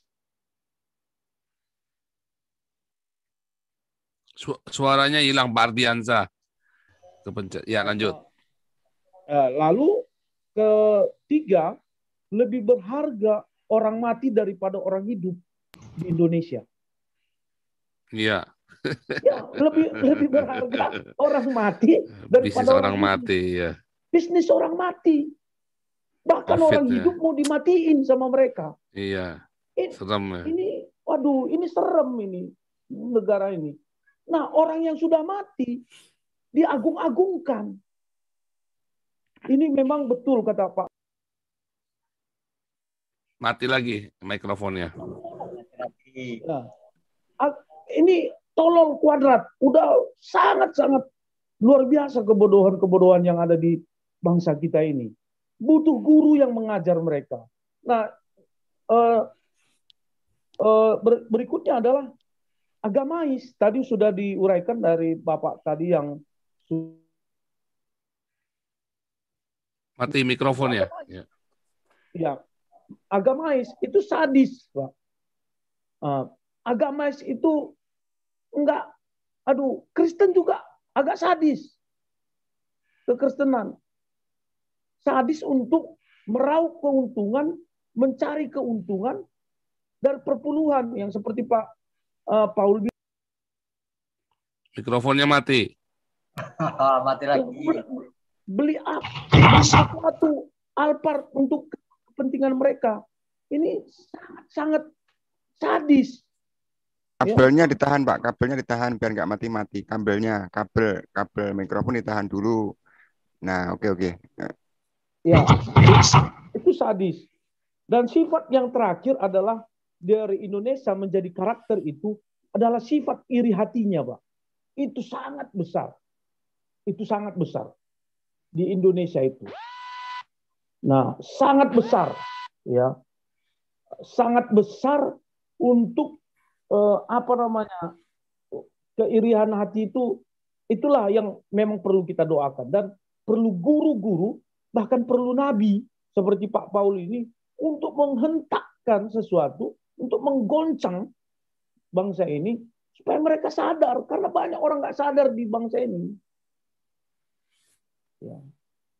Ya terima kasih buat Pak Paul juga yang sudah memberitakan sesuatu yang mungkin banyak para hamba-hamba Tuhan juga tidak terima para pendeta-pendeta yang mungkin agak sedikit ya agak sedikit me- memberontak. Kan banyak teman-teman saya para hamba-hamba Tuhan para pendeta juga tidak suka dengan Pak Paul. Ka- karena mereka hanya mendengar sedikit. Ya seperti Pak Paul bilang mereka dengar sedikit tapi tahunya banyak. Nah ini nih kadang-kadang kebodohan itu lagi yang dimunculkan oleh orang-orang Indonesia ini. Karena sudah karakternya itu menjadi sifat kesehariannya gitu. Ini saya eh, perlu Ada yang lebih parah lagi pak, ada yang lebih parah itu viralkan lagi. videonya Pak. Paul dipotong-potong pak, dipotong-potong ini saya menemukan ini, dipotong-potong dicari kesalahannya. Makanya saya bikin channel baru namanya eh, kere- namanya apa ya kemarin? Eh, reaksi Indonesia, reaksi reaksi iya, iya. Nusantara. Nah, ayo lanjut pak. Bagus bagus juga Pak Pak Wayang yang sudah memberikan itu kepada kita. Jadi uh, edukasinya nyampe gitu ya. Banyak sekali uh, yang harus kita uh, sampaikan dari uh, channelnya Pak Paul Jang ini satu kebenaran karena kemarin saya semakin terbuka lewat pengajaran-pengajaran ya lewat apa yang saya dengar beberapa kali saya dengar itu harus memang kita beritakan. Kalau nggak ada terobosan kapan lagi ini bangsa bisa berubah? Nggak nggak akan mungkin berubah. Hancur ya itu jadi terima kasih juga buat Pak Jenderal yang sudah memberikan uh, pencerahan-pencerahan lewat okay. Pancasilais Pancasila yang sudah uh, mendarah harus ber, uh, berdarah daging kepada kita. Terima kasih Pak, Tuhan berkati. Iya, ini harusnya jawabannya Pak Ardiansa ada di selanjutnya ya Pak Jenderal ya. Cuman kita nggak ada waktu. Hari Senin kita lanjutkan. Cuman Pak Jenderal boleh langsung penutup karena dalam 15 boleh saya menit tambahkan sedikit, boleh nggak saya boleh kasih komentar sedikit nggak boleh karena bisa? 15 menit saya harus mengajar ini sumnya mau dipakai ya jadi harus selesai supaya Pak Jenderal bisa kasih penutup nanti eh, kita lanjutkan hari Senin tentang ini karena jawabannya Pak Ardiansa dan beberapa teman tadi ini ternyata ada di slide selanjutnya nih. Oke Pak Jenderal lanjut dulu Pak Jenderal untuk penutup. Baiklah, ya. Sebentar. Jadi ya silakan. di dalam proses kegiatan kita, proses belajar mengajar, apa yang saya jelaskan sebaiknya pertanyaannya mengarah kepada apa yang saya jelaskan. Iya, Karena supaya tidak begini, melebar. Hah. Jadi uh, di dalam teori proses belajar mengajar ya, kalau yang sudah punya standar, kalau pertanyaannya ada kaitan dengan apa yang saya jelaskan, maka saya akan jawab. Kalau pertanyaannya nggak ada kaitannya sama yang saya jelaskan, Skip. tidak akan saya Ya, jawab. di skip aja supaya Kalau pertanyaannya ada dengan apa yang akan saya jelaskan, lebih baik nanti saya jawab kan Hmm. begitu. Tapi nggak apa-apa lah. Ini kan namanya proses belajar mengajar ya. Cuman the next Karena- kita harus disiplin Pak Jenderal. Jadi yang tidak Ya. nyambung dengan tema kita Oke. skip gitu loh. Kita Ya, stop. maka- Ya, ah, tapi nggak apa-apa lah. Ini Ya. memang kita kan baru merangkak ya. ya. Oke. Namanya baru merangkak. Ya nanti kita apakan lah. Saya soalnya sudah makan garam ya di dalam belajar mengajar ini. Nanti kalau saya pamerkan kaget-kaget, seorang kolonel bisa ngajarin be- jenderal bintang 4, kumpul semua rame-rame kan gitu. Bahkan sudah Sekarang multinasional. wayang sudah Tetapi jatuh cinta begini, loh Pak. Pak Tobing, Apanya? wayang sudah jatuh. Wayang sudah jatuh cinta sama channel ini. Ya, jatuh cinta Ya. sama Pancasila lebih penting lah. Oke, Lanjut ya. Baik, jadi begini. Kalau Pak Nugroho, saya komentar ya. Pak Nugroho bicara ketahanan nasional itu di paradigma ke ke-9. Kita bicara ketahanan ideologi, ketahanan politik, ketahanan ekonomi, ketahanan sosial budaya, ya, ketahanan pertahanan dan keamanan itu nanti ada di sana. Jadi ketahanan pangan, ketahanan energi itu nanti kita kupas sendirilah. Ada waktunya. Itu kalau kalau Pak Nugroho ya. Cuman saya sampaikan aja lah kepada pada Pak Nugroho. Kita bisa boleh bahwa memang dunia sudah sudah menginformasikan kepada seluruh dunia ya secara global bahwa dalam tahun berapa lima tahun atau 10 tahun mendatang bahwa dunia ini akan ya akan menghadapi krisis krisis sandang, krisis pangan dan krisis energi termasuk air. Nah, sekarang dengan informasi itu apa keputusan yang kita ambil? Karena kita akan menghadapi itu gitu loh. Nah, sekarang contoh lah ya, contoh. Sebenarnya tadinya hari ini saya harusnya ke batalion untuk memberi eh, memberitahukan Danyon sama anak buahnya yang ada 600 orang. Coba saja ya, kalau satu orang punya lima karung, lima karung Pak Paul dikasih tanah, dicari tanah yang mempunyai topsoil, kemudian di masing-masing tanah itu dimasukkan dibolong-bolongi, dikasih bibit ubi saja, ubi ubi apa namanya ubi rambat, itu banyak sekali yang bisa dihasilkan berapa kilo dalam waktu tiga bulan. Nah kita kan nggak bisa bilang hanya ngomong, tapi kita harus praktek. Nanti kapan ya? Saya sebenarnya sama Pak Santi Amer Silalahi mau mau ke batalion karena kesibukan ini ya. Uh, jadi saya agak tertunda ke sananya. Sudah saya beritahu Danyon. Dan pupuk, pupuk organik. Tahu nggak Pak Pak Nugroho bahwa kencingnya sapi, kencingnya kerbau, kencingnya kambing, kencingnya kelinci itu bisa jadi pupuk. Nah, saya juga kaget, teman-teman saya dari Korea, dia mencari sabuk kelapa. Sabuk kelapa yang dibuang-buang. Dikumpulin sama dia, nantilah besok karena tadi tidak kita tidak tadinya kita belum sampai bicara ketahanan pangan ya. Hmm. Nanti ketahanan pangan nasional itu akan saya sampaikan di sini. Kita lihat bagaimana konsepnya Menteri Pertanian ketahanan pertahanan kita, pertahanan kita juga akan saya sampaikan di sini biar terbuka semua. Kayak Pak Pak Tambunan tadi bilang, aduh, Koni mah murid gue, besok saya suruh tampil si Koni. Koni, Bu Koni, tampil. Bisa saya tampil. Ya. Masalah alutsista, itu kalau dibongkar, saya nggak tahu lagi siapa yang akan meledak nanti di sini. Ya, saya kasih tahu lah masalah alutsista itu nanti akan saya sampaikan lah apa kalau kita mau mengadakan alus, mau pengadaan alutsista atau membeli alutsista itu ada 15 persyaratan. Saya nggak tahu tuh di di Kam, uh, si, siapa Pak Rudi Kamri ya Kamri. Itu apakah dibicarakan sama dua para jenderal itu? Nanti kita bandingkan apa. Saya soalnya belajar dan praktek ya. Saya apa namanya perwira pertama yang menembakkan peluru ke dari Inggris di Hebrides waktu kita membeli peluru kendali Raptor. Setahun saya sekolah. Jadi saya dalam ini uh, buatan Inggris ini hebat apa enggak? Ternyata enggak hebat kan? Katanya 25 tahun, ternyata lima tahun sudah nggak bisa digunakan. Jadi yang begini-begini, tapi ketika saya buat tulisan, malah saya diproses kan, diinterogasi.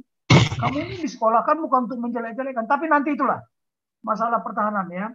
Tapi yang mau saya sampaikan, nah tadi Pak Pak Gajah Mada, masalah Laut Cina Selatan, kapan kita mau bicara Laut Cina Selatan? Saya akan tayangkan karena saya sudah sampaikan konsep saya itu kepada uh, uh, Panglima dulu Laksamana Widodo, ya yang angkatan laut. Saya diperintahkan membuat satu konsep. Apa uh, apa dampak apa dampak perang Laut Cina Selatan terhadap Indonesia? Sementara kita bukan claimant state, ya saya, kita Indonesia yang bukan claimant state. Kalau Vietnam, Filipina, Brunei, Malaysia, ya, Taiwan itu claimant state. Kita hanya bersenggolan sama yang dibilang nine line nine nine dash line itu. Nine dash line. Nine dash line. Tapi saya mau kasih tahu, kalau mereka berperang, kita sudah saya sudah siapkan nah, kok itu konsepnya besok. Saya tayangkan lah nanti ya. Jadi jangan dikira enggak. Dan ini sudah mulai ditindaklanjuti. Perlunya dibentuk komando gabungan. Komando gabungan wilayah pertahanan satu, wilayah pertahanan dua, dan wilayah pertahanan tiga. Tapi mereka ini baru dibentuk Desember yang lalu. Bagaimana mereka mau bergerak? Doktrinnya aja belum siap, alutsistanya aja belum siap. Tetapi saya mau sampaikan di sini ya untuk untuk pengetahuan kita bersama lah. Nanti saya paparkan Pak Paul kapan sudah sudah lengkap di sini. Tapi kan tidak tadi kita tidak mau bicara Laut Cina Selatan. Nah, kalau Amerika sama China, mereka sekarang berkompetisi. Satu, ingin supaya American Great Leadership in the Global World. Itu visinya Amerika dengan demokrasinya. Negara yang tidak demokrasi dibabat habis. Ya, negara yang tidak mendukung HAM dibabat habis. Nah, sementara Cina lain lagi konsepnya, visinya lain. Bagaimana Cina sejagat? Lihat itu one belt one road, one silk road. Nah, ini terjadi great power competition. Siapa yang menang, siapa yang kalah, kita nggak tahu.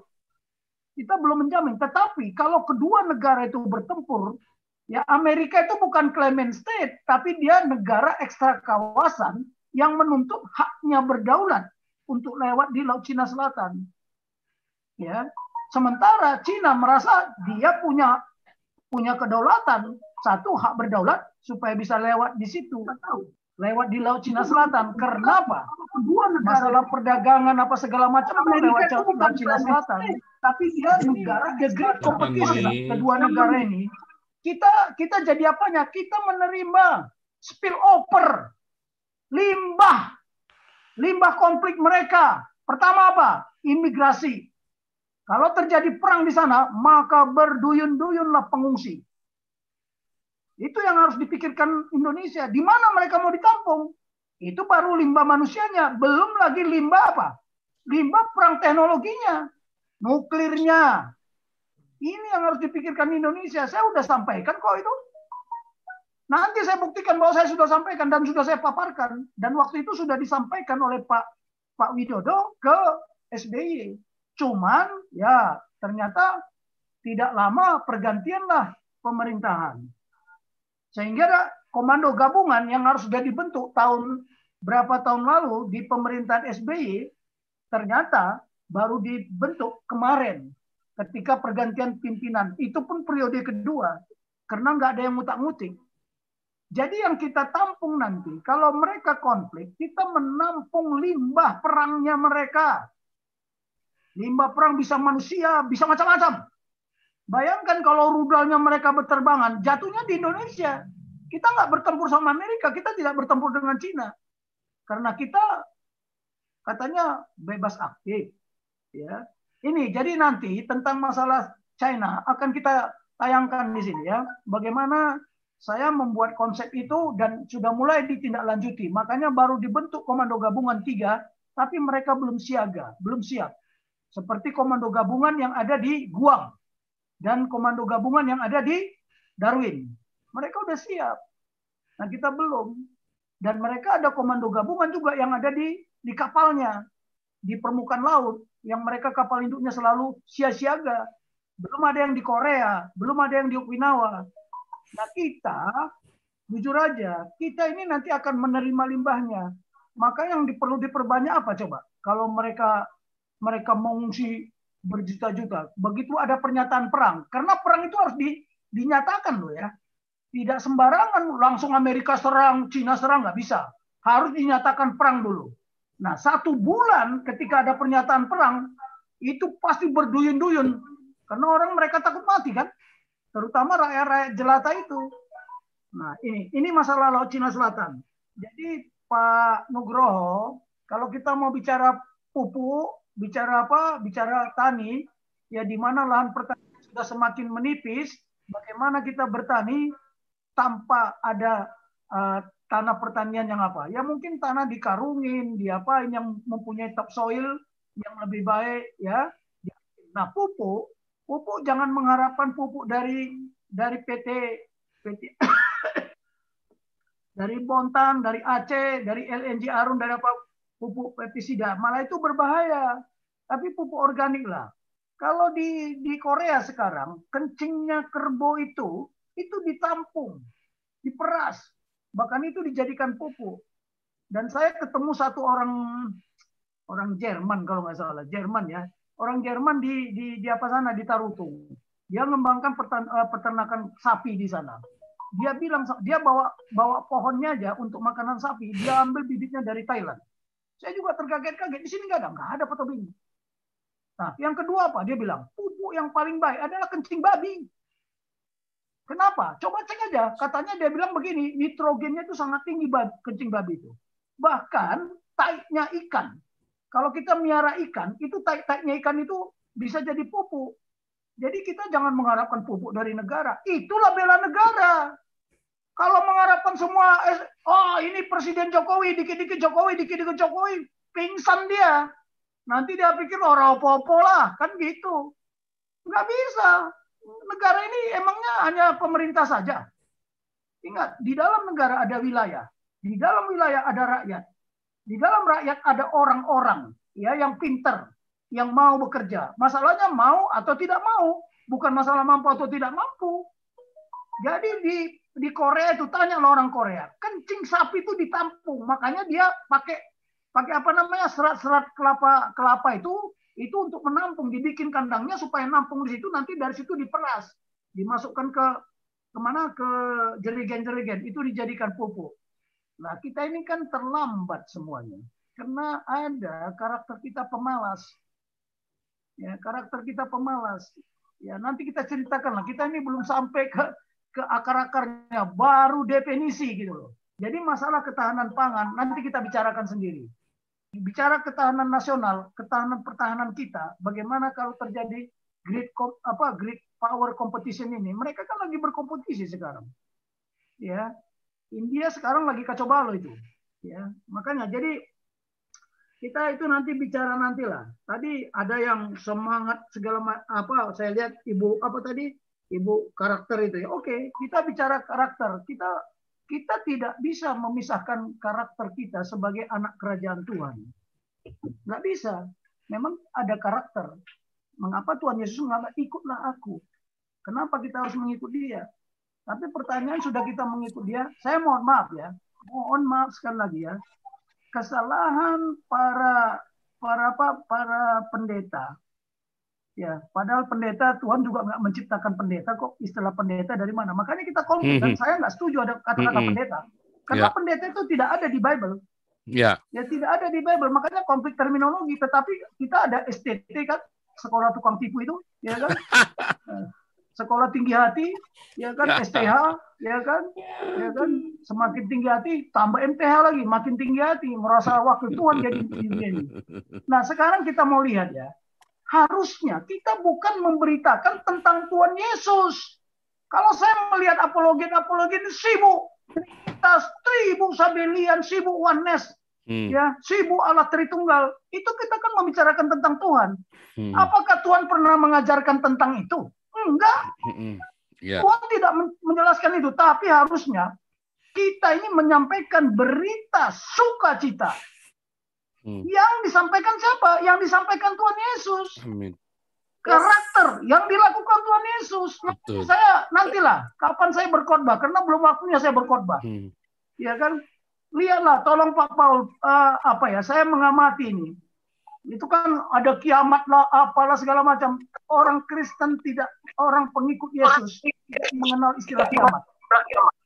Di mana ada kata kiamat? Saya juga nggak tahu cuman akhir zaman tolong Pak Paul saya dibantu ya Pak Paul ya. Iya, karena Bapak kan bermain di apologet saya bermain di Iya. nasional betul. kenapa Mantap. uh, ada murid Yesus saya nggak tahu di Matius 24 apa kan bertanya rabi atau guru? Nah, ini saya nggak terlalu hafal apologet tapi saya pernah mendengar kapan air kesudahan itu tiba? Tuhan Yesus bilang apa? Kesudahan itu tiba jika Injil kerajaan Tuhan the gospel kingdom of God sudah menjadi saksi semua suku bangsa yang ada di dunia. Pertanyaannya sangat simpel kan? Jawabannya pun sangat singkat. Kesudahan itu pun tibalah. Kalau saya nggak tahu persis kalimatnya, tapi begitulah yang saya tangkap. Dan dia bilang, apalagi di Matius berikutnya, akhir zaman itu seperti zaman Nuh. Saya nggak tahu tuh di, di, di ayat berapa. Seperti zaman Nuh. Artinya apa? Bahwa waktu zaman Nuh itu seperti apa? Setiap pasang sepasang masuk ke ke bahtera. Setelah itu ditutup. Artinya apa? Setiap suku bangsa ada yang mewakili. Nah Tuhan juga yang mengatakan satu orang dari keluarga itu selamatkan, semua diselamatkan. Jadi kita nggak usah capek-capek lah, ribut-ribut membakti segala macam lah begini-begini. Kalau sudah ada perwakilan dari Aceh sampai Papua, dari Miangas Pulau Rote yang sudah mengakui bahwa Bible ini adalah menjadi kesaksian dia, saya kira udah cukup. Hati-hati loh, kita harus satu kapal dengan Tuhan Yesus. Karena apa gelombang seperti ini, gelombang mega tsunami, lebih parah lagi nih, perang perang mindset. Memang ini perang sekarang ini, perang apa? Perang ayat. Kan sudah saya katakan, konflik ayat dan ini lebih sadis. Itu kemak tadi di mana itu? Di Gersik kalau nggak salah. Sesama muslim itu, diancam-ancam kan?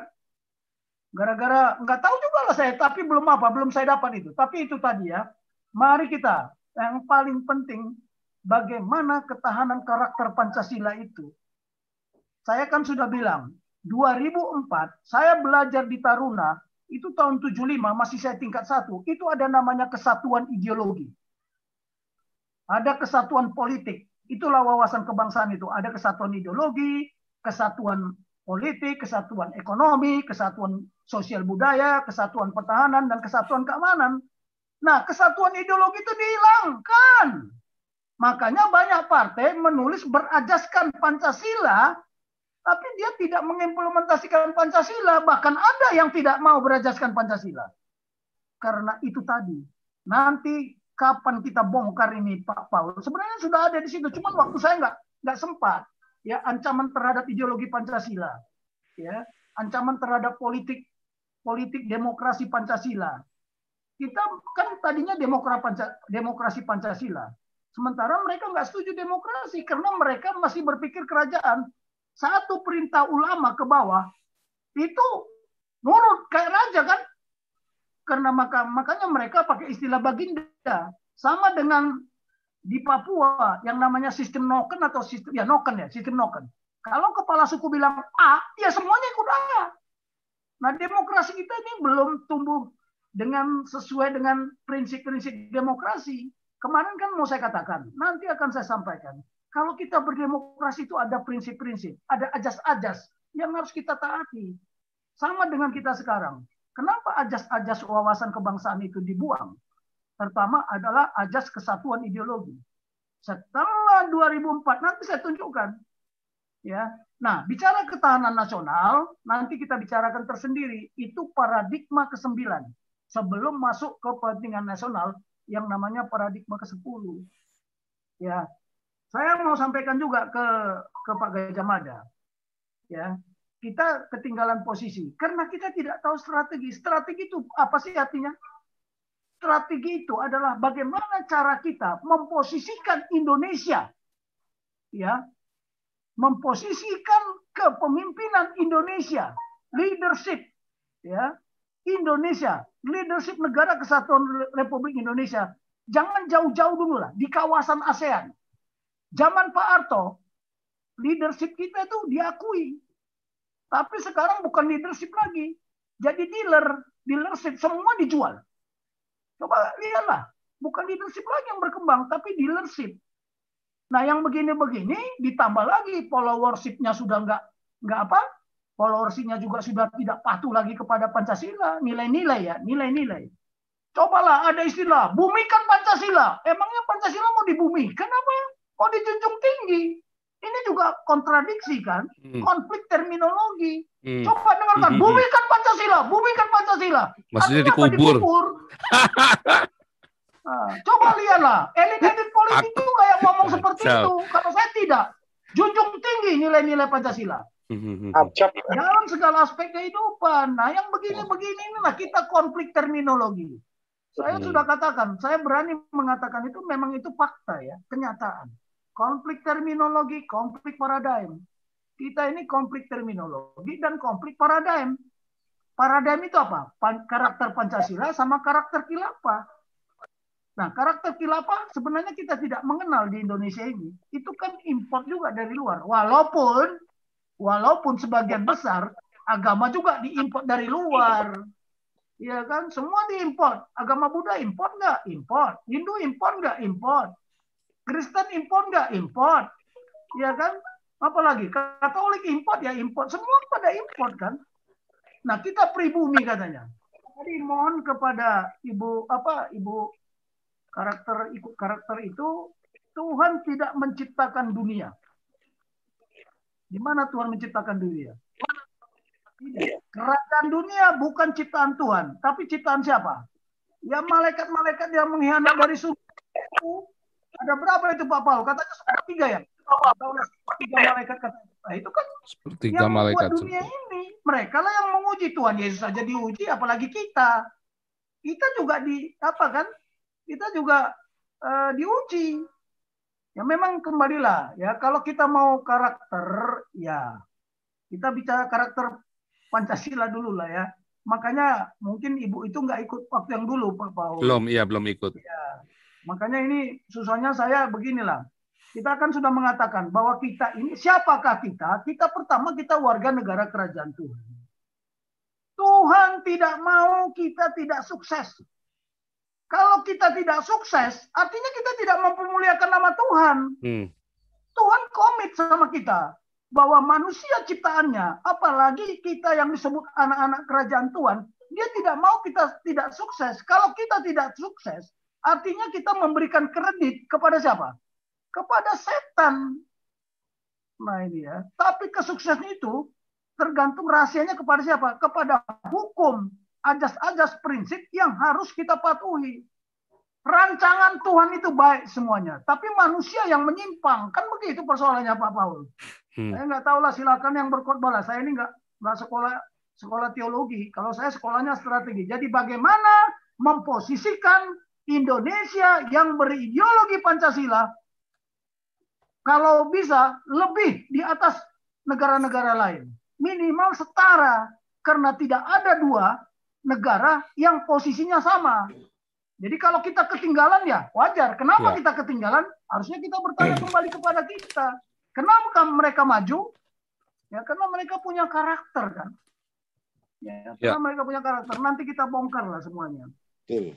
Saya nggak akan mungkin bisa menjawab semua ini ya pertanyaan kalian. Tapi saya rangkum aja sekalian lah. Namun kita- yang nggak berhubungan nggak usah dijawab, di skip aja Pak Jenderal. Oke lah. Hmm. Tapi tadi ada yang terkait dengan karakter, ya itulah, ya kita harus patuh. Tuhan tidak mengendaki kita gagal.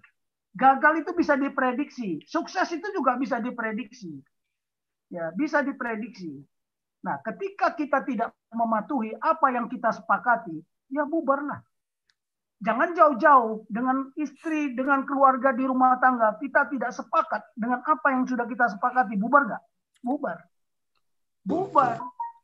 Saya buat doktrin sama anak-anak. Kamu minta apa saja kalau makanan pasti saya siapkan. Waduh, setelah kita bikin sepakat begitu, kalau dia minta makan, Pak, hari ini makan di restoran. Waduh, nggak bisa saya, saya saya lawan lagi. Kan Papa yang bilang ajarannya seperti itu. Tanya anak-anak saya itu. Wah, kita makan hari ini di sini. Kita mau makan ini. Kan Papa bilang, kalau makan kita minta apa-apa aja boleh. Kecuali kalau pakaian yang mewah-mewah, apa nggak boleh. Kalau makan boleh nggak boleh. Boleh. Makanya saya menyiapkan apa pun setiap minggu. Wah ini kalau anak-anak minta makan ke restoran sekali-sekali, ya saya haruslah. Kan bosan juga makan di rumah terus. Nah yang begini-beginilah. Kalau kita sepakat, tapi sepakat, jangan sepakat untuk tidak sepakat. Ini yang bahaya di negara ini. Kita bilang kita berpancasila, tapi ternyata enggak. Implementasinya ngawur semua. Nanti kita buktikan Pak Paul ya pada Hmm. saat kita masuk ke paradigma ke-10. Di situlah kelihatan apakah pemangku kepentingan, apakah pe- para penyelenggara negara, apakah penyelenggara pemerintahan sudah mengimplementasikan Pancasila. Di situlah nanti kita kita apa? Kita kita buktikan dan kita sarankan kepada pemerintahan berikutnya. 2024 ya harusnya kita bertanya apakah pilka, pil- pemilu atau pilkada ya pemilihan calon presiden 2024 membawa apa? Membawa bencana atau membawa kebahagiaan bagi Hmm. negara ini. Kalau iya, apa tanda-tandanya? Kalau tidak, apa tanda-tandanya? Kalau terjadi itu bagaimana yang harus kita kerjakan? Itulah strategi nanti ke depan. Kita sudah mikirkan, jangan dikira 2004 tiga tahun lagi. Oh tidak. 2024 tidak tiga tahun lagi ya. 2000 2024 bulan Januari itu sudah sibuk semuanya. Penyelenggara pemerintah, penyelenggara negara itu udah pada sibuk semuanya. Sudah mungkin meninggalkan pemerintahan sibuk dengan partainya masing-masing kan. Nah yang begini-begini kita nggak paham. Nah kalau 2024 berarti kita menghitung mundur dari di- 2023 sampai 2022. 2021 mah udah lewat, Pak Paul. Hmm, Kita ya. berada dalam keadaan situasi konflik terus. Apakah pertanyaan nanti 2022 tidak berlanjut konflik ini? Apakah 2023 sudah siap, sudah siaga? Oh, tanda tanya besar. Nah, ini yang perlu kita pikirkan ya, bagaimana mencari titik temu. Ya, kalau bagi saya yang namanya damai tidak ada kalah dan menang. Tidak ada mayoritas harus menang. Tidak harus tidak harus minoritas harus mengalah. Itulah damai. Kalau Anda mencintai kedamaian, sepakat untuk berdamai. Itulah doktrin. Bukan kalau dam, kalau ingin damai, bersiaplah untuk perang. Waduh, gawat kalau kita pakai itu. Itu jangan dipakai untuk sesama anak bangsa. Nah yang begini-begini doktrin ini tidak banyak dipahami. Saya maaf lah, ini juga istilah istilah-istilah muncul lagi baru terminologi. Pasukan setan. Aduh, ini sejak kapan ini muncul istilah pasukan setan? Nah yang begini-begini ini paham nggak? Hati-hatilah mengeluarkan statement itu berbahaya. Nanti datang KKB, kami pasukan Tuhan. Nah terus gimana? Bingung lagi kan. Jadi konflik antara statementnya, padahal harusnya tidak demikian. Saya tadi uh, berdiskusi banyak sama rekan-rekan saya jenderal yang sudah pensiun. Ini gimana, Bing? Nah iyalah, kalau pendekatannya pendekatan kekerasannya repot lah. Hmm, itu dia. harusnya pendekatan kebudayaan. Ya. Nah, pendekatan kebudayaan. Pengalaman saya dulu di tim-tim, saya me, me- apa namanya me, me- apa namanya melindungi rakyat di sana, ya mengayomi rakyat dengan pendekatan kebudayaan. Mereka makan sirih, saya ikut makan sirih, ya kan? Jadi mereka bah- bayangkan saya di Timur Timur dulu kan saya pernah cerita daun ubi banyak, ada kelapa, dia nggak tahu kalau daun ubi sama kelapa itu bisa dijadikan sayur daun ubi tumbuh. Ya, di sana juga ada rimbang. Rimbang itu apa ya kalau bahasa Batak itu jelas rimbang. Kayak terong kecil itu loh Pak Paul, itu nikmat Ya. sekali. Dibawa ikan asin, waduh mereka bilang, saya cek matanya, saya buka gini untuk melihat HB-nya. Waduh, ini kurang kurang apa namanya? kurang gizi, kurang zat besi. Itulah kepedulian. Tidak ada istilah nanti sekarang juga. Ya KB. Ya KB. Bagaimana KB? Oh di kodim saya KB nomor satu waktu itu di Timur Timur Pak Paul. Kenapa? Saya terjun langsung sama istri naik ke gunung. Nggak boleh makan ikan. Yang ngajarin kamu makan ikan nggak boleh itu siapa? Ternyata mereka ada yang alergi. Jadi beginilah ya. Saya nggak bisa. Kita tadi bicara ke Hmm. karakter, bicara baru pemahamannya, belum masuk ke dalaman. Ya, oke lah Pak Paul, masih ada yang ingin ditanyakan nggak? Tapi Harus saya stop. kira secara Ya. garis besar oke. kita Siapa yang mau bicara. Laut Cina Selatan, siapkan waktu tersendiri lah. Heeh. Ya, Ya, hari Senin kita bicara lanjutkan dulu. Yang Laut Cina Selatan mungkin hari Kamisnya, Pak Jenderal. Jadi boleh, boleh. Seninnya Pancasila, hari Kamisnya kita topik-topik yang topik-topik yang ini, yang aktual. Coba Kalau nggak ada, saya- ya, oke. ya. Karena karena saya harus mengajar sekarang, saya sudah terlambat 15 menit. Eh, ada senior Hendro Fiteso, bolehkah tutup dalam doa? Mana senior kita nih? Ya. Ya, silakan. Terima kasih, Pak. Saudara-saudara saya yang ada di Zoom dan di YouTube, mari kita berdoa. Bapa kami yang di sorga, Tuhan Yesus Kristus, terima kasih Tuhan, begitu besar anugerah kasih-Mu kepada kami semua, sehingga kami boleh mas, boleh ada dalam keadaan sehat Tuhan, Eh, bisa berdiskusi bersama di Zoom Bapak Paul Chang Tuhan, dan berbincang-bincang dengan eh, mengikuti pelajaran dari Bapak Tobing. Bapak, terima kasih Tuhan, Engkau juga memberkati keluarga kami yang di rumah, istri, suami, anak-anak, sampai ke cucu-cucu Tuhan. Terima kasih Bapak, terima kasih. Dan kami tidak henti-hentinya berdoa Tuhan, memohon kepadamu untuk Papua Tuhan, Papua. Kami percaya Tuhan, Engkau Maha Kuasa. Kami percaya mujizatmu sampai detik ini masih ada Tuhan. Bapak redakan ketegangan yang ada di Papua Bapak. Damaikan mereka semua yang berkonflik. Damaikan semua yang berkonflik. Dan lindungilah Tuhan anak-anakmu yang lain yang ada di Papua.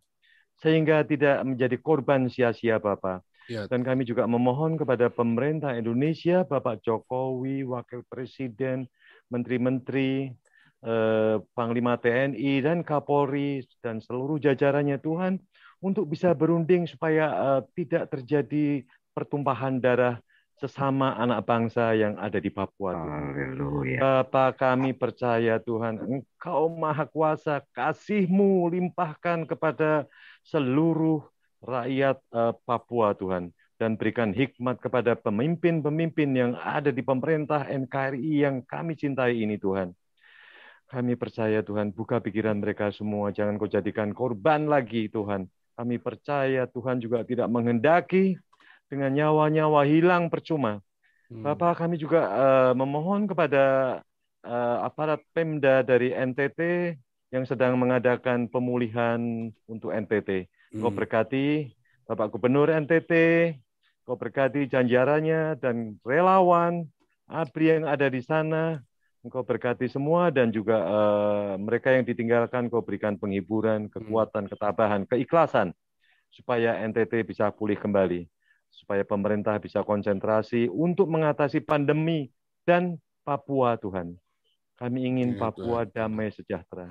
Terima kasih Selamat Bapak. Kau berkati juga Bapak Paul, eh, kau urapi Bapak Paul di dalam memimpin channel ini Tuhan. Eh, dan juga Engkau beri perlindungan kepada Pak Paul, istri dan anak-anak, beri kesehatan, kekuatan, kesabaran. Kami percaya Tuhan, anugerah kasih-Mu sudah Kau limpahkan kepada Pak Paul sekeluarga. Amin. Dan Amin. hamba juga memohon Tuhan Kau berikan kesehatan kepada Bapak Junior Tobing, sehingga tetap bersemangat memimpin, memberikan pelajaran, pengajaran, dan saling belajar di dalam channel ini untuk masalah kebangsaan dan Pancasila Tuhan. Kami percaya Tuhan apa yang diharapkan oleh Bapak Tobing, seluruh kami-kami yang ada di sini Tuhan dan di YouTube, kita mengharapkan kedamaian Indonesia. Kita mengharapkan semua jiwa-jiwa terpatri dengan jiwa nasionalis Indonesia. Nasionalis Indonesia Ya. Tuhan. Kami percaya Engkau juga berkati istri Pak Tobing, beri kesehatan, kekuatan Tuhan, anak-anaknya juga cucu-cucunya Tuhan, Engkau beri perlindungan semua terhadap segala macam COVID yang sudah bermutasi segala macam. Kami percaya Tuhan, kami percaya. Kalau kita mengikuti prokes Tuhan, Engkau beri perlindungan kepada kami semua yang ada di sini, dan Engkau beri perlindungan kepada seluruh rakyat Indonesia, Bapak. Terima kasih, Bapak, Bapak. Terima Amin. kasih. Di dalam nama Tuhan Yesus Kristus kami telah berdoa dan mengucap puji syukur. Haleluya. Amin. Saudara yang ada di live Zoom, di live YouTube, apa pun agamamu dan kepercayaanmu, jika engkau percaya, engkau akan menerima berkat dari Tuhan Yesus ini. Ya barika Adonai wa Yesus Tuhan Yesus memberkati engkau dan memelihara engkau. Ya era Adonai wena eleka bihuneka Tuhan Yesus menyinari engkau dengan wajahnya dan memberi engkau kasih karunia-Nya. Di dalam Amin. nama Tuhannya Wanes, Tuhannya Trinitas, Amin. Tuhannya Sabelian. Tuhannya Saksi Yehova yang kami kenal di dalam nama Yesus Kristus, satu-satunya Tuhan dan Juru Selamat kami, Adonai kami, Kurios kami, penguasa kami, Amin. Pastor kami. Amin. Amin. Amin. Oke, Amin. terima kasih Pak Paul. dan teman-teman semuanya. Lupa viralkan, saya harus end meeting sekarang. Jangan lupa jam 5 pagi, 5 pagi ada doa fajar. God bless you.